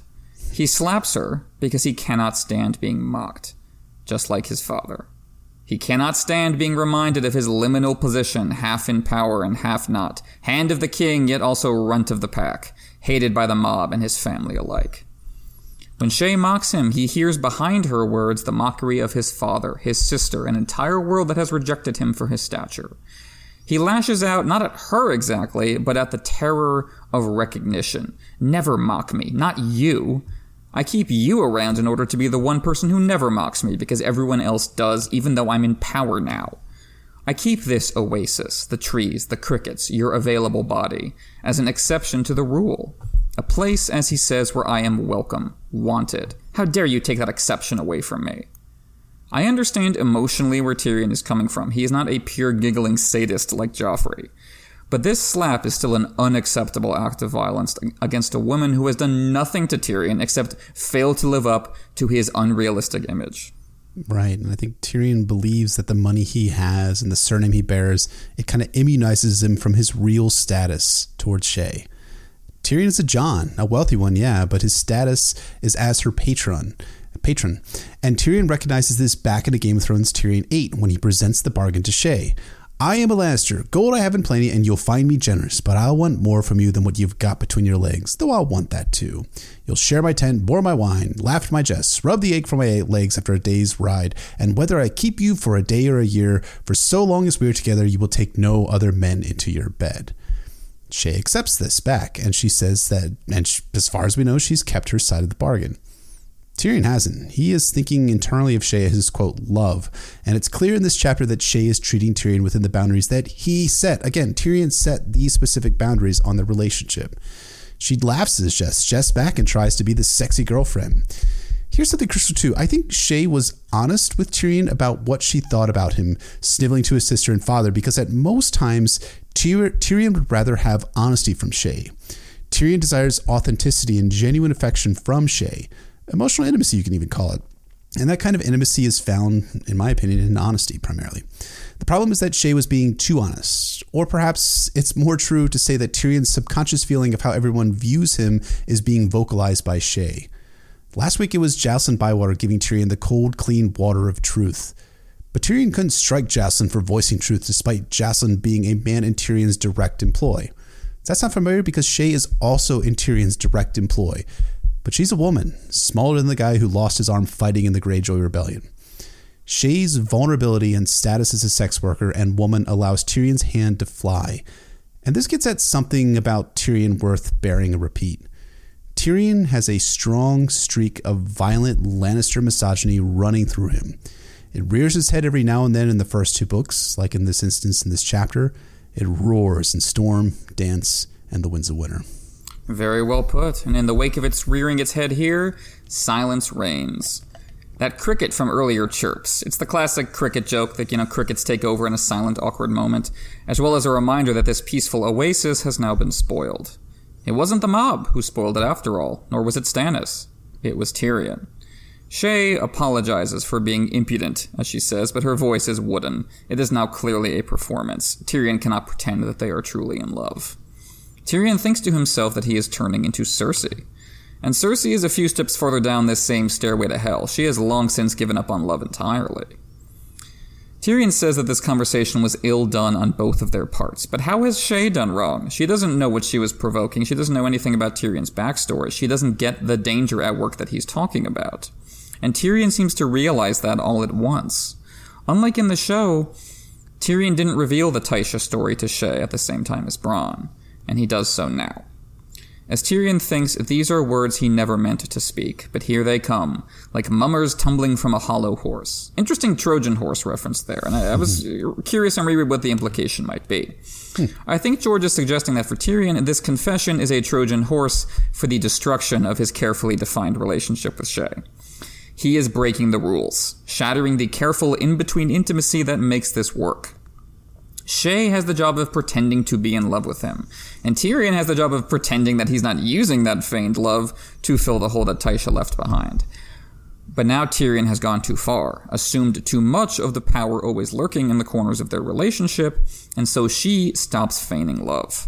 In order to win her back, Tyrion feels the need to be honest, to explain why he lost his temper and why he believes he just cannot defy Tywin on this count. The consequences of me defying my family will not be borne by me, a mere slap on the wrist from one noble to another, a spanking as, as Shae describes it. No, the consequences will be borne by you, the powerless person caught in the middle, the whipping boy suffering so the powerful don't have to. I know this because it happened before, with another sex worker with whom I grew close enough to call love. It was all taken away. Hmm. Of course, Tyrion leaves out a crucial part of the story, reserving it for his thoughts. Tywin did not only have his guards rape Tysha, he had Tyrion take part. And Tyrion could have refused, but his cock betrayed him, as he puts it. He had sex with Tysha one last time, lacking consent, lacking love, lacking the escape from a hateful world that had defined their relationship. Instead, it is put in service of that hateful world once more. Tyrion joined the rapists, his desire stronger than his fear, and so knuckled under to Tywin's worldview. Tywin believes that, th- that there could not have been any genuine love between his son and a lowborn woman. That threatens his entire worldview, so he must reinforce it violently. He has Tyrion take part in order to cement that worldview in Tyrion's head. Tyrion knows that he is not an exception to the rule. When push came to shove, he chose the side of the monsters in order to slake his lust. But he does not tell Shae that, because it gives away the truth. Not only can Tyrion not protect her from his family, he can't protect her from him. He will join in the violence. Tyrion holds that back, because while he wants to impress the danger upon Shae, he still wants her to feign affection for him. Hmm. Does it work? Partially, seemingly, on the surface, which is ultimately all Tyrion and the reader has access to because Shae's not a P O V and she's generally pretty good at hiding what she's thinking. Shae's eyes have gone wide, but Tyrion cannot tell what lies beyond them. He desperately wants to know the truth. He desperately wants intimacy and togetherness, but he also furiously rejects that truth. She asks the question that you got to imagine is kind of increasingly relevant for her. Are you still going to want me around when my hands are red and cracked from washing pots all day long? The intimate dynamics of love and lust cannot be made separate from the power dynamics of society at large. Shae only looks so perfect to Tyrion, like a moonlight, like a maid with moonlight glowing in her hair, because he has made it so that she doesn't have to work for anyone else. Will he still want her if she looks as poor as she is? If he can't pretend she's noble-born like him? If we reveal power nakedly for what it is? Tyrion says he will love her more than ever because she will be beautiful on the inside. She will have been so brave. It's an attempt to reach out to her on a personal equal level. But as she says, She's his to command. Hmm. That's what it ultimately comes down to between them. Power. Tyrion has not solved it and can only leave. As he leaves, Tyrion is suddenly terrified by what he just did. The reservoir of intimacy he has cracked open and cannot now hide again. As Doran Martell says to Arianne once, once you loose an arrow, a word like an arrow, you cannot call it back. Hmm. Some secrets a man should take to his grave, Tyrion thinks. But he couldn't bear Shae to hate him. Instead, he's left with ambiguity. Did I want her forgiveness? Did she give it to me? Can she redeem me for Tysha? Or did that story make me irredeemable in her eyes? I told her that story so that she could still love me after I hit her. But did that story make it impossible for her to love me by exposing my true face at last? I mean, these are like the questions that Tyrion is just plagued with, and I think it's throughout his narrative is something that he's always wondering about, whether people are being genuine towards him, whether they're giving him the emotional response that he's looking for, whether they're just play acting in front of him. And I think this is a spot where I, again, have to express my disappointment with how the show handled Tyrion's storyline. And by and large, most fans, including me, are pleased with what occurs with Tyrion in the early seasons of the show. But there are moments in the early seasons where Tyrion gets some airbrushing of his worst deeds. Like you were saying, they moved the timeline of Tyrion telling Shae about Tysha back to season one. And that meant that this scene where Tyrion slaps Shae is entirely absent in season two. Game of Thrones cut the sequence of events to get Shae from the manse into the Red Keep, very condensed, and then with most of the plot, with most of the plotting left on the cutting floor. Whether that's due to time constraints or narrative reasons is kind of beside the point, and the scene isn't in the show, and the show suffers as a result.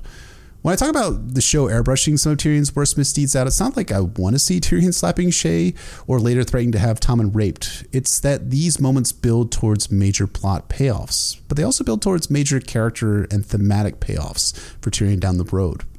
In the show, Shae actually loved Tyrion back, as is explicitly revealed in season four. The John to sex worker dynamic between Tyrion and Shae is absent.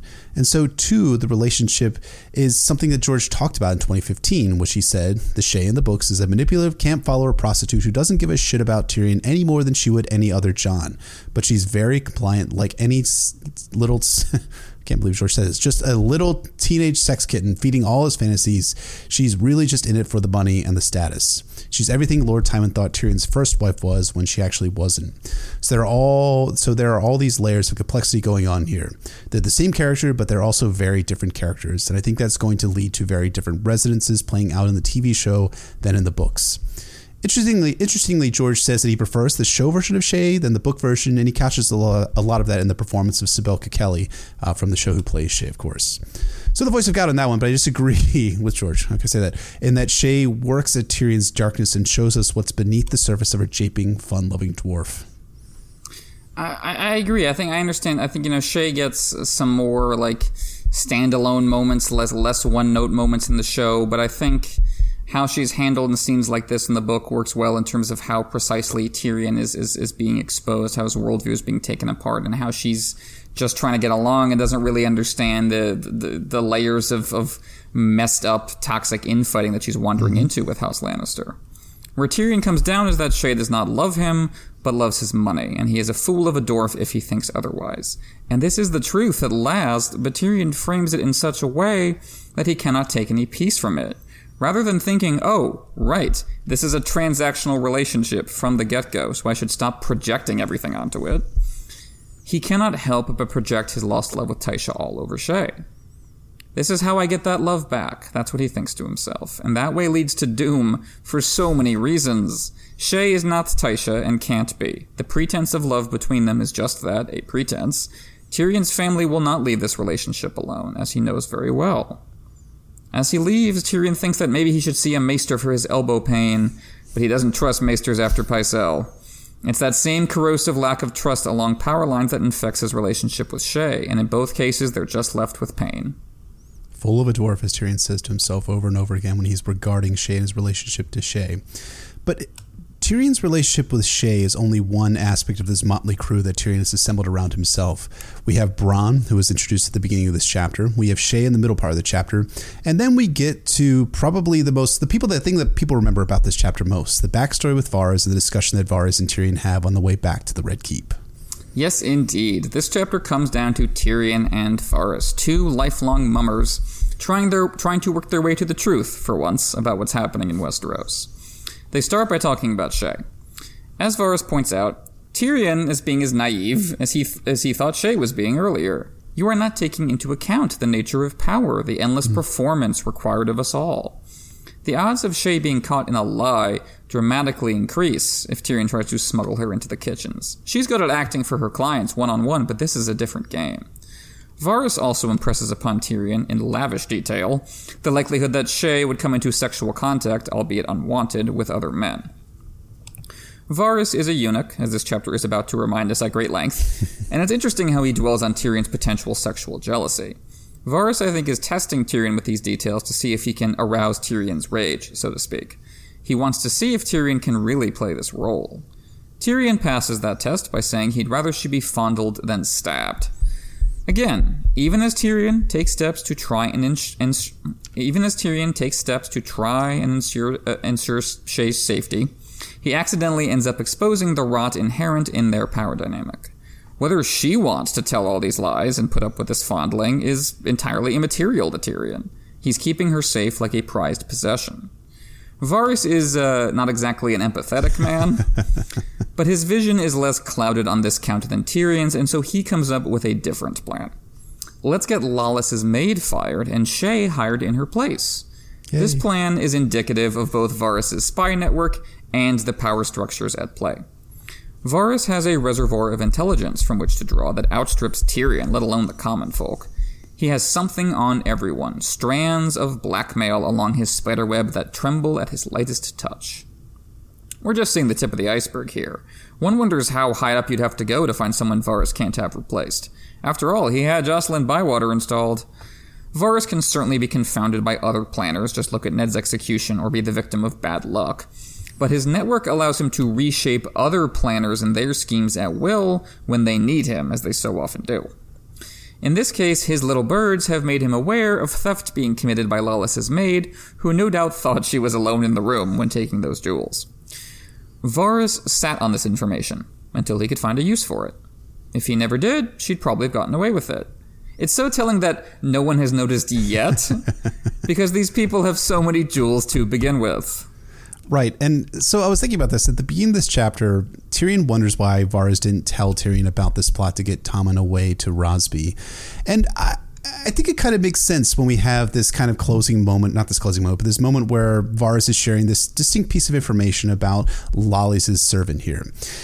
It seems to me that Varys not informing Tyrion about Cersei's plot to get Tommen out of King's Landing, it kind of speaks to a greater conspiracy that's potentially at work here. And that Varys is like, well, I think it's probably good in the long term to kind of have this in my back pocket of where Tommen actually is. So I could use that to kind of set these two Lannister siblings apart.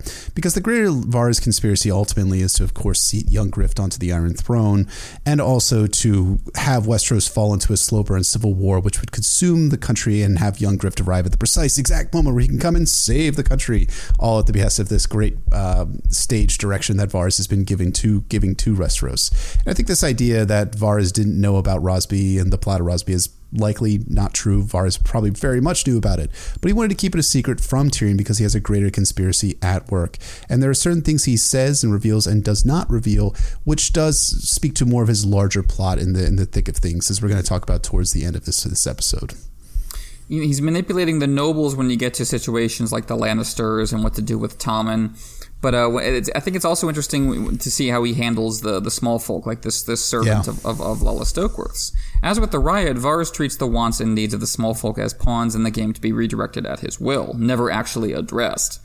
That's not to compare stealing jewelry to demanding bread, to be clear. One of these is clearly more urgent than the other.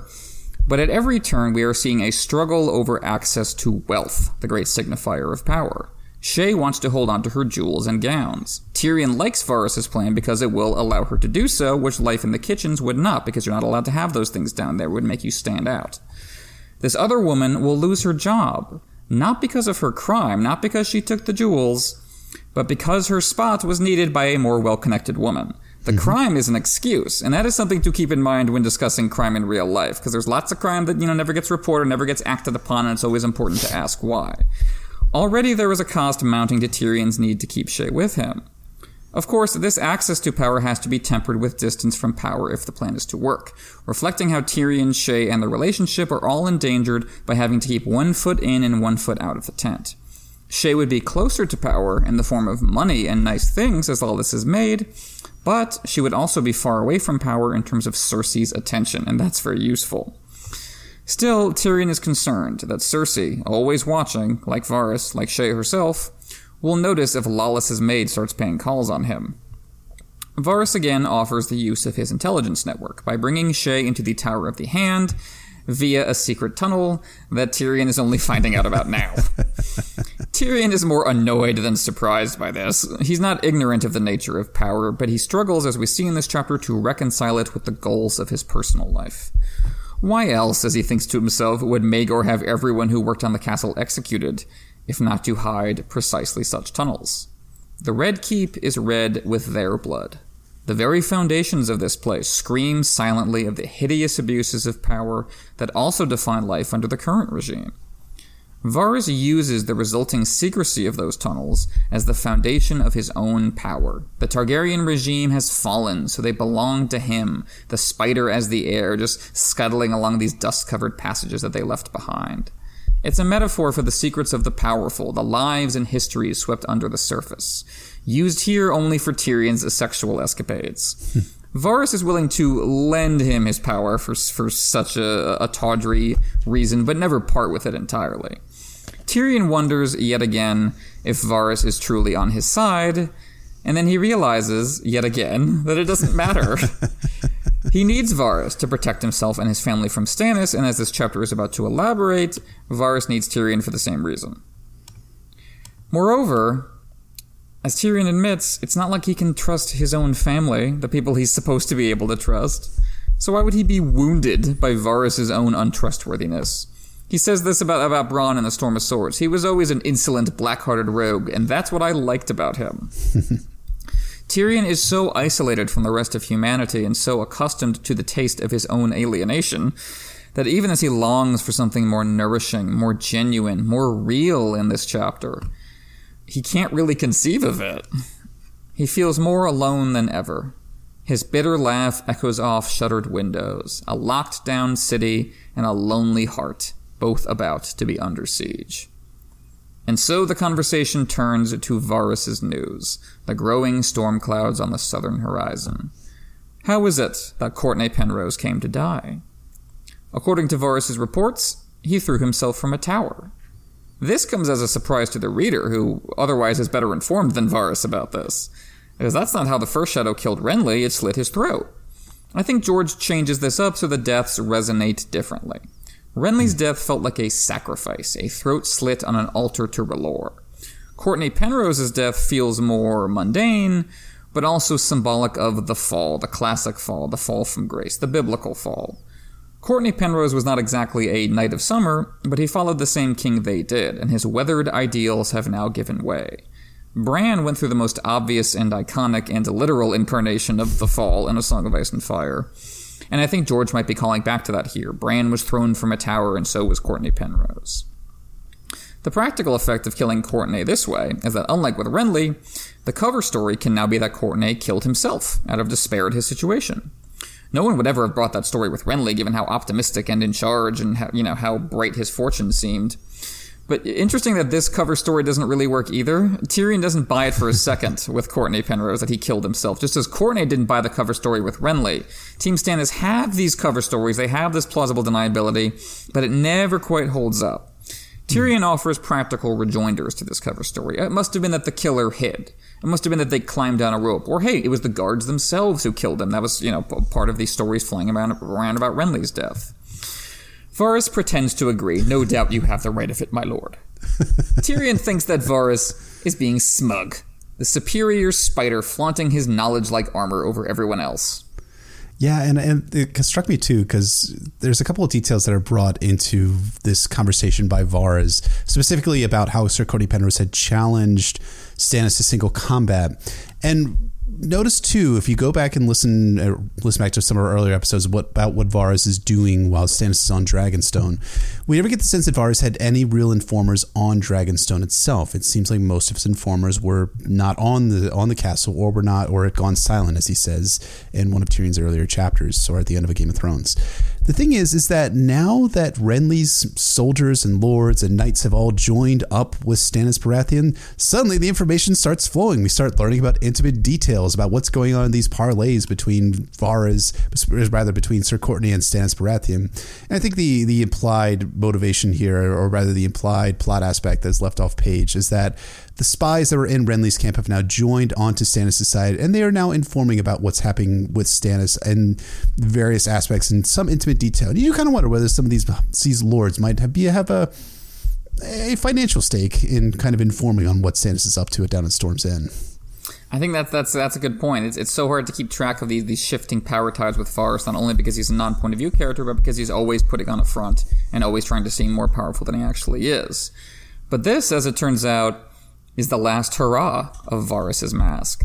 He entered this chapter literally disguised, yet as it goes on, something like his true self wins out. He thinks something else happened at Storm's End, and it disquiets him. So he asks the question he has been dreading. Do you believe in magic?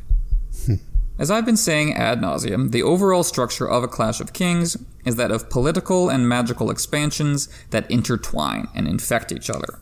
That's how the book starts. Cresson staring down that red eye in the sky, trying and failing to reassure himself with his hard-earned secular wisdom. And that's how the book ends. Bran walking away from Winterfell with his third eye open, looking back to perceive its enduring strength in both worlds.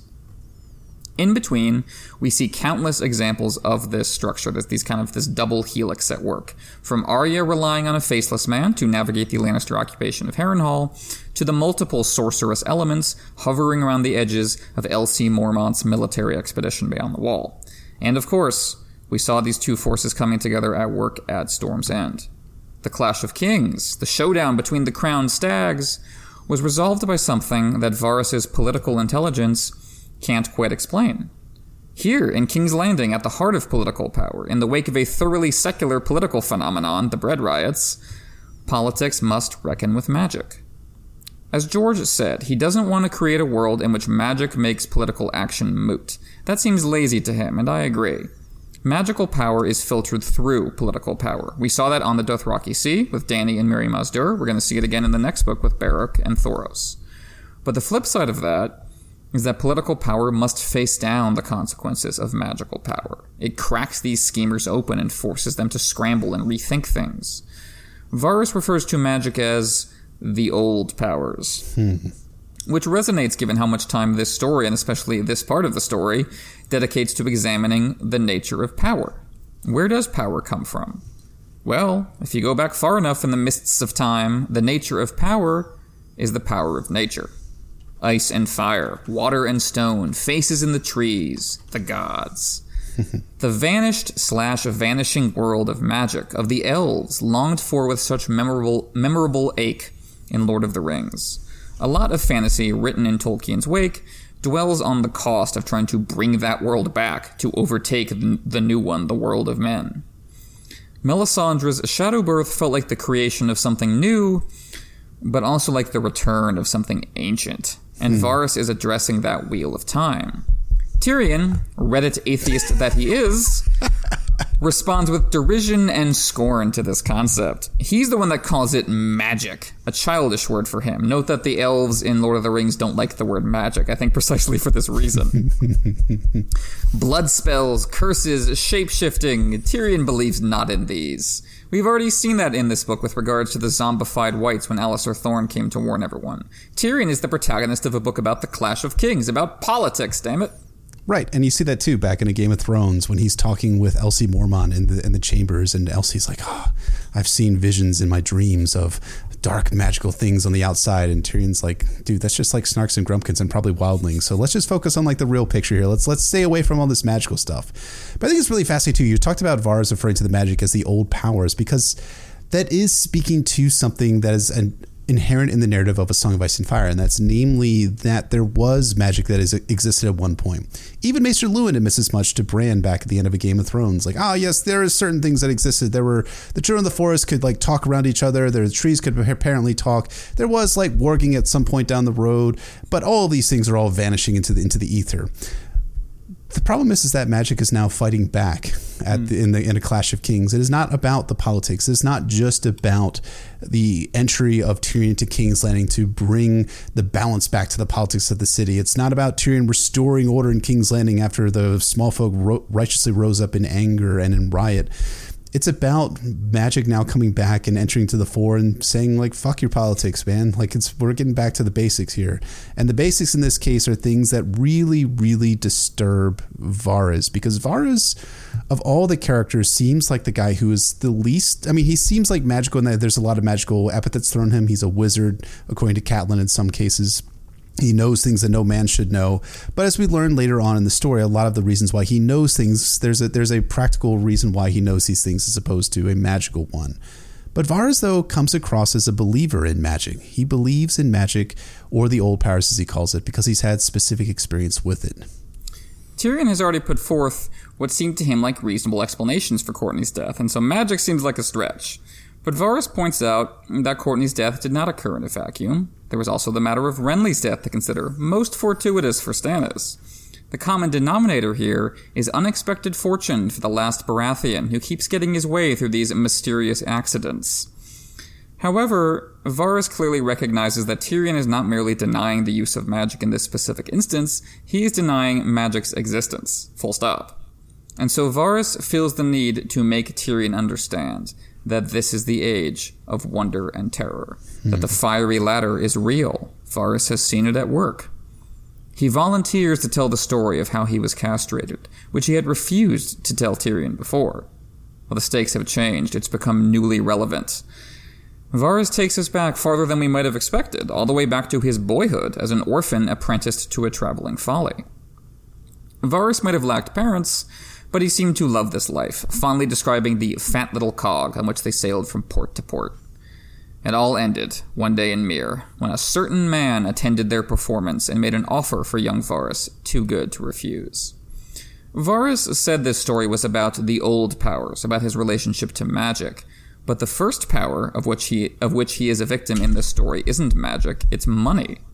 He was sold like an object by the only parental figure he had, and his surrogate family just kept moving without him once he was gone, like he was nothing. It's the life Tyrion might have led had he not been born a Lannister, a dwarf in a traveling troupe, like Penny and Groat, potentially suffering a grim fate like Groat does. This would have been a hideous, life-changing moment for Varys, even if he hadn't been mutilated, even if he had somehow managed to escape first. He had still been abandoned. There is no safe refuge. There is no sheltering power. There is no family. The stage upon which I strutted, my little shadow on a wall as a kid, gave way to the real thing. And the real thing was the old powers, claiming my body. Secular and sorcerous exploitation work together toward their common goal of inhumanity. At first, Varys feared that the man intended to use him sexually. But just like how Euron goes from molestation to sorcery, the man who purchased Varys had his eyes set higher. Yet the common thread there is Varys' body. The sorcerer did intend to use and abuse Varys' flesh, just not sexually. Instead, he cuts off Varys' penis and testicles and sets them on fire. It's among the more skin-crawling scenarios in a story hardly lacking for them. The details make it all the more vivid. Varys was given a drug that immobilized him but did not dull the pain. He had to sit still and take it. One can imagine how that became the foundation for wearing a mask at all times in his political career. He had already stayed stone through pain worse than he could imagine. Varys had to watch part of his body burn, hearing the sorcerer chant, and then the flames turned blue, like ice, and then a voice spoke back. That's all we get, because it's all Varys got. We don't know any more about it than he does. Was the voice real? Was it R'hllor? Who knows? He brushed up against something real, the power of nature driving the nature of power, but then it brushed past him and was gone forever. All he knows for certain is what it took away from him, the price paid by innocence not only in the Game of Thrones, as he said to Ned, but in climbing the fiery ladder. He was sacrificed for the power of another. When it was over, he asked the sorcerer what he should do now, and the sorcerer says that he supposed Varys should die. He hadn't given thought to it. Such was his worldview. Men are meat. You served your purpose. Now rot as meat does. To spite him, Varys resolved to live. Every breath he took after that was in defiance of how the world works, the interlocking structures of abuse.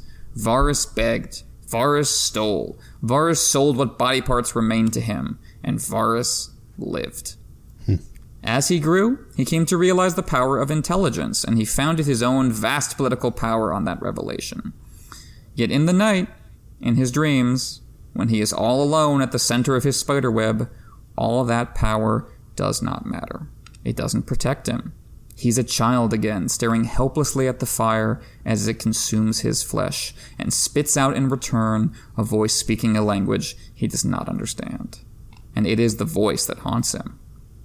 Varys, you get the sense, has long since let go of the memory of his penis. That doesn't even seem to really mean anything to him anymore. And unlike the show, this is not about revenge on the sorcerer. But what haunts him is that he doesn't know how it was done, and he knows all the tricks. Mm. Knowing all the tricks is what sustained him. It's what allowed him to rebuild his life anew, the political world of spycraft. Magic represents the limit of Varys' knowledge, the limit that robbed him, reduced him. He is haunted by the unknowability of what is beyond him. Varys has declared war on the silence, and now when he looks to the horizon, he finds Stannis Baratheon waving the banner of gods and fire. Varys despises magicians, and if Stannis is one, Varys will see him dead. Hmm.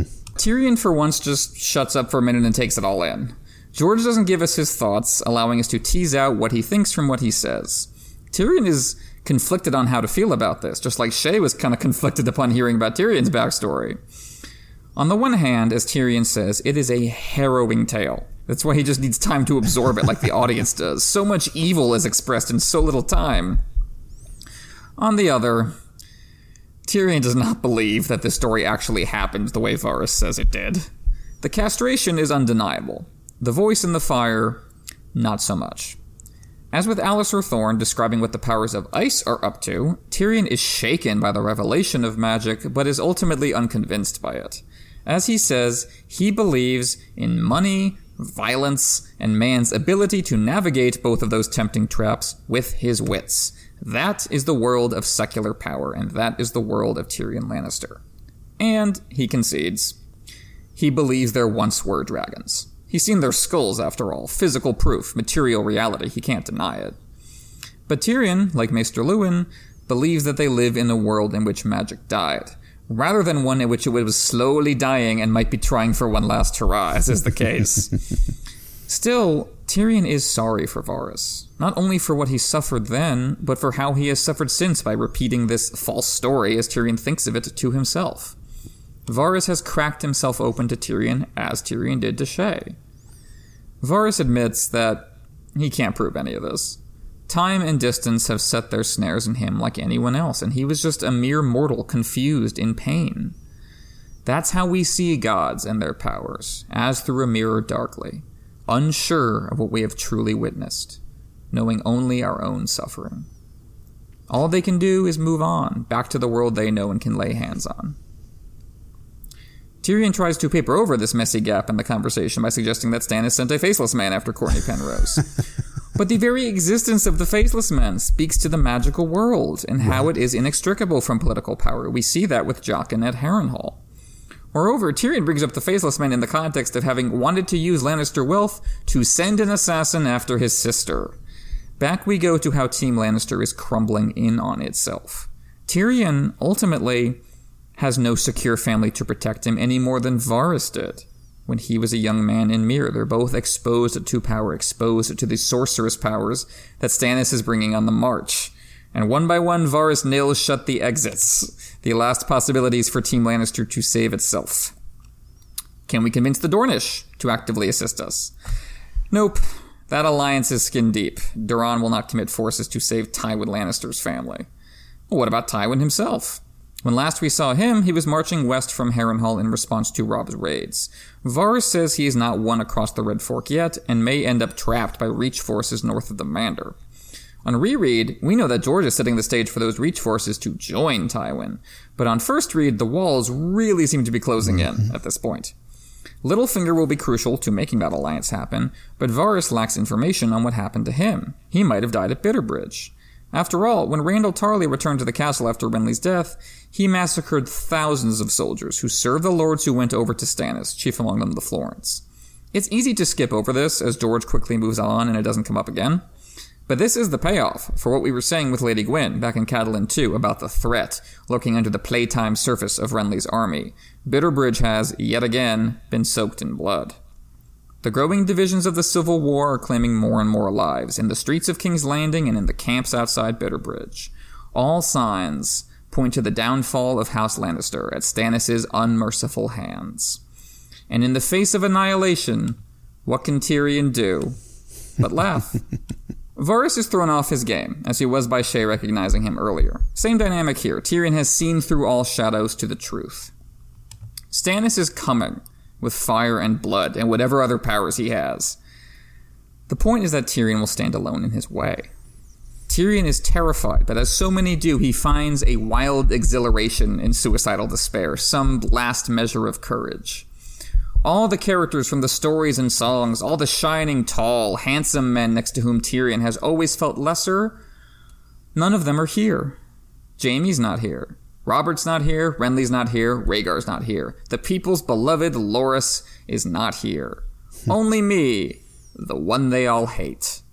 The irony is spectacular and will feed heavily into Tyrion's arc going forward. He feels his fall from power in A Storm of Swords all the keener because he's being rejected by the people he saved in spite of their hatred of him. Or that's how he thinks about it, anyway. In truth, Tyrion is once more allowing his self-loathing, the image of the monkey demon he has internalized, to blind him to the realities of power all around him. I'm all that stands between the people and chaos, says the man whose regime just provoked a citywide riot. Chaos is already upon them. That is not to hand-wave away the inevitable consequences of Stannis attacking the city. There is no doubt the people would suffer as part of that. But Tyrion is also feeding the fire. Quite literally in terms of the wildfire. How ironic is it that after all this this this worry and spookiness about Stannis and his magical powers, how ironic is it that Stannis will send Melisandre away before mm-hmm. the battle, making no use of sorcery, while Tyrion is the one who relies on the fiery ladder? There really is no good side here, as both Stannis and Tyrion began committed to justice, only to allow power to gradually corrupt their ideals. Both make gestures at law and order, at restoring peace for the people, but are ultimately motivated by their own personal fears and desires. They both believe they cannot be loved, and set out to secure their power in defiance of that belief. In truth, both of them lose the Battle of Blackwater. Stannis ends up isolated in the shell of his former self on Dragonstone. Tyrion ends up almost dying as a result of his wounds and then getting no credit for any of it anyway. The old powers, as a phrase, refers not just to ancient powers in the world. You can think about it as referring to forces that grip individuals rooted in their own history, their own past. What are the old forces in your life? For Varys, the old power is that voice in the flames. For Tyrion, the old power is humiliation, resentment, alienation, and pride, all inherited from dear old dad. It is to these powers, as much as wildfire, that Tyrion sacrifices his beliefs, his men, and ultimately himself, as we approach the climax of A Clash of Kings, and you can feel it all building at the end of this chapter, ready to blow. So I was thinking about this in terms of like the old powers and what they represent for Varys and what they represent for Tyrion.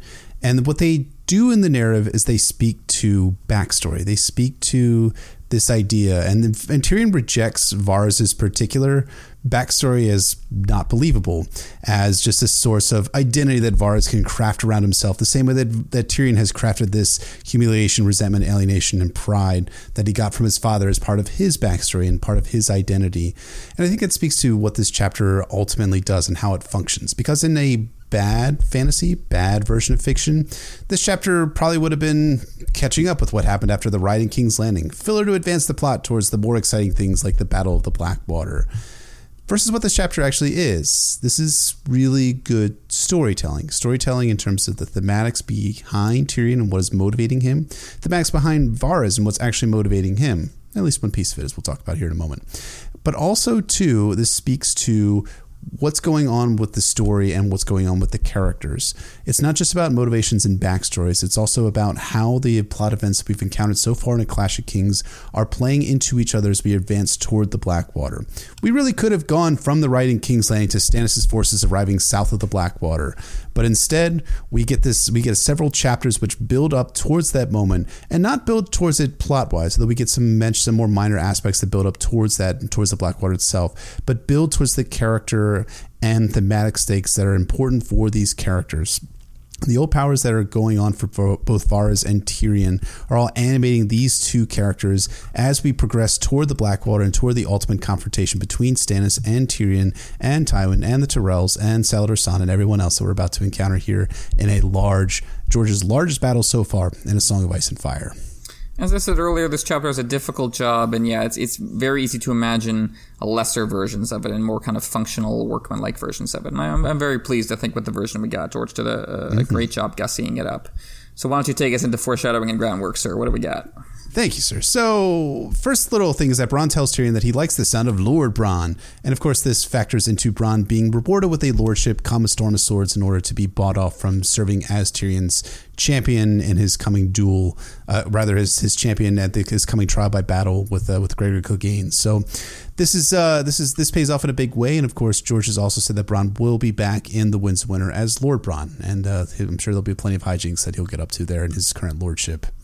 Bronn keeps climbing the ladder through, you know, through Tyrion and then through Tywin. Shae tries to do the same, but of course, you know, Tyrion's relationship with Shae is, is, is much more intimate and, you know, caught up in his dysfunction a lot more so than his relationship with Bronn. So while he lets Bronn go with a bittersweet farewell, he's not willing to let Shae go.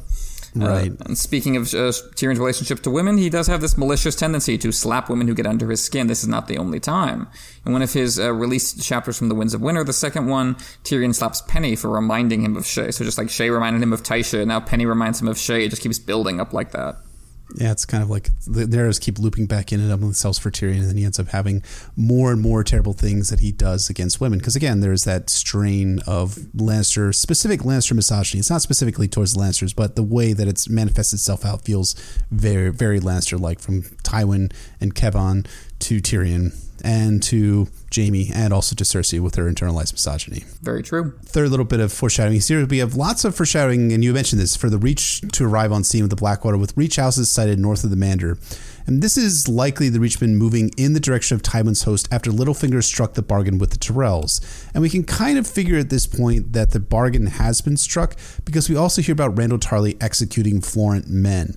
So why they would execute Florent men as opposed to keeping them captive or keeping them alive to join with Stannis, well, at that point, likely they had now joined up with the Lannisters and the bargain had been struck by Littlefinger.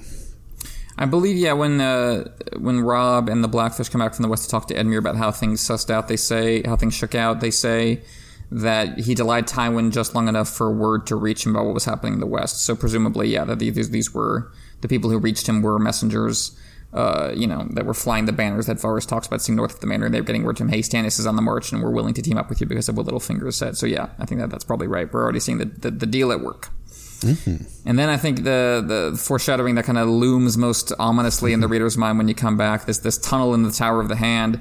Tyrion is going to be using this tunnel to get back into the Tower of the Hand to kill both Tywin and Shae at the end of A Storm of Swords.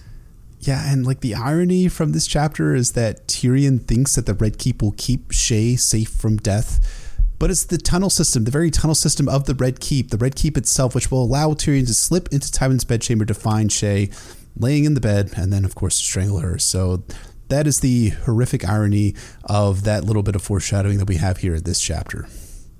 Well said, sir. So, taking us now to our uh, theory and discussion portion of the episode, and this is already a subject of, of uh, discussion in the chat, I see. We wanted to talk a little more about about the truth behind Varys' backstory. What's what's he what's he really up to? What is he saying? How much can we believe him? Varys' backstory is something that we have, a lot of theories have been thrown out about, but I think it's interesting in this chapter that we get essentially all that we know about Varys' early childhood. We will learn a little bit more about what he was up to in Pentos and Myr from Illyrio, and I believe Tyrion's first chapter of Dance with Dragons. But this is the chunk of what we know so far, and perhaps the Windswinter will reveal more. So, uh, you know, obviously Varys is a, a slippery character, hard to pin down, always feigning some kind of plans within plans, wheels within wheels, but I, I, I find it hard to think of it an incentive for him to lie at this moment. I'm not sure what he would get out of it. Like, Tyrion is already dedicated to fighting Stannis for his own reasons, and as a skeptic, he is unlikely to believe this story on the merits, as we see unfold. Moreover, George, uh, you know, goes out of his way to write that Varys' tone of voice is different, and Varys doesn't really try to convince Tyrion of the truth. He doesn't try to break Tyrion of his doubt when he's done telling the story. He's just done telling it. And this backstory, as I was saying, it fits the theme of the story so well, and of A Clash of Kings specifically. I, I just find it hard to believe that Varys is inventing it out of whole cloth. Mm-hmm. Rather, I think he is being selective in what truths he reveals. Just as Tyrion doesn't lie to Shae about Tysha, but nor does he tell her everything that happened. Mm. Varys is conveniently leaving out Illyrio, Young Griff, and the entire Blackfyre subplot that is actually motivating him to keep Stannis out of power, as you were touching on earlier. More personally, Varys might also be leaving out his own Blackfyre slash Brightflame roots, if you believe those theories, which could have been the sorcerer's motivation for seeking him out specifically to begin with for his magical, powerful blood. As Varys himself admits, what he's not sure about is if the vo- voice in the fire was real or not. I think it probably was, because, you know, I think it would be weird if the sorcerer went to all this trouble and it just wasn't. But the ambiguity is deliberate on George's part, because this sorcerer is, it was not part of the story, and it's not part of Varys' life to inform us and increase our understanding. He's not a mentor figure like Melisandre or Jojen Reed. He saw Varys as raw material, part of a larger pattern, not a central P O V in his own right worthy of catharsis.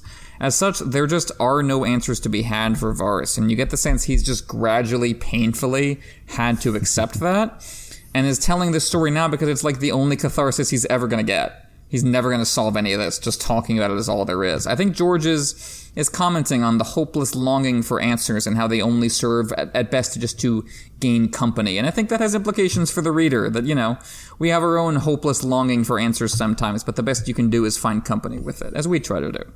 Yeah, and I think we also find identity and company in the form of stories, in terms of like narratives that we're are motivating us. As Varys says in this chapter, he was told by the sorcerer to just go and die after Varys, after he asked what he should be doing with his life, and despite him, he went on living. And I know people like that in my in, in the real world who have been had terrible things happen to them and have gone on to live as a it, it's in, in contrast to what they were told or what they were expected to do after a terrible traumatic event. I think you, you hits on something that I think is really good, and that is that Varys is very clearly telling part of the story, the part of the story that he wants to tell or is willing to reveal. Now, Young Griff, the Blackfyre subplot. Yeah, I think when we go back after A Dance with Dragons, we could very clearly see that this is part of what Var- was animating Varys, but a lot of stuff was still not quite in mind for George as he's closing A Clash of Kings that comes in line between Clash and Storm of Swords. That being said, I think there is some interesting aspects about Varys and about the ceremony, which might potentially speak to his, let's call it kingly origins, so to speak. We do know that there is a king's blood aspect in, in magic, which can animate magic, or that people believe in it, Melisandre being the one who voices that the most uh, throughout the story, especially when you get to A Storm of Swords and what she wants to do with uh, the blood of Edric Storm and how she could raise stone dragons that way. You could see this kind of belief and system in place where the certain properties of magic might animate magicians and sorcerers to utilize it for some sort of blood magic ritual, which would help them to do whatever, raise stone dragons in the case of Melisandre. Not really sure what the sorcerer was after with Varys, and we don't really get any clear answers, and I doubt that we will. That being said, I I think it's I, I think that this is something that George is going to del- leave deliberately vague and ambiguous about Varys' origins. I don't think we're going to get a clear-cut answer, and I think it really fits a pattern that we see with the the, carries of, the character of uh, Larys uh, Clubfoot from, from Fire and Blood, Volume one, the character who is the obvious Varys archetype and Varys parallel. And we talked about this in one of our, our Patreon episodes about uh, Fire and Blood. I can't remember which, which part it was specifically. But we talked about how in Fire and Blood, there's this whole like thing about this character, Larys, and what he was actually after, what he was up to, and who he was related to, and what all his identity was all about. And it's left completely ambiguous and unclear as to what Larys Clubfoot was actually after. And what ended up happening is that it made it a stronger story ultimately in the history, and that it's allowed for a lot of fan theories to kind of crop up.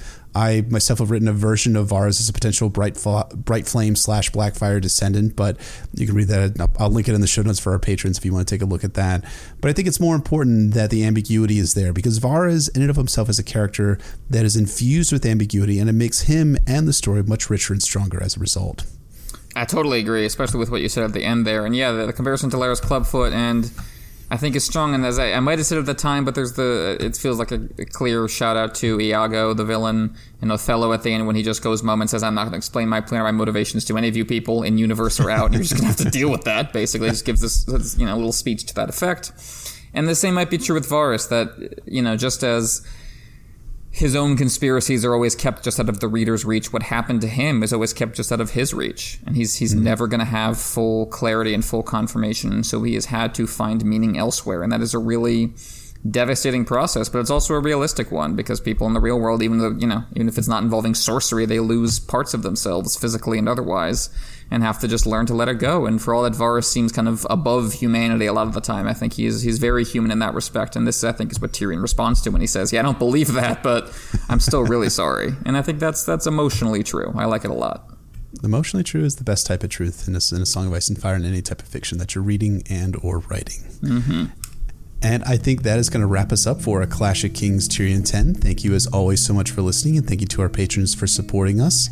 If you have the chance, please rate and review us on Apple Podcasts, Google Play, SoundCloud, Podbean, Spotify, anywhere and everywhere where you find our podcasts. You can check out our Patreon at patreon.com slash nautacast A S O I A F. You can follow us on Twitter at nautacast A S O I A F, or shoot us an email at nauticastasoiaf at gmail.com. You can find me at PoorQuentin on Twitter or at poor quentin dot com. And you can find me at Brenda Beefish on Twitter, Brenda Beefish on Reddit, and my website is wars and politics of ice and fire dot wordpress dot com.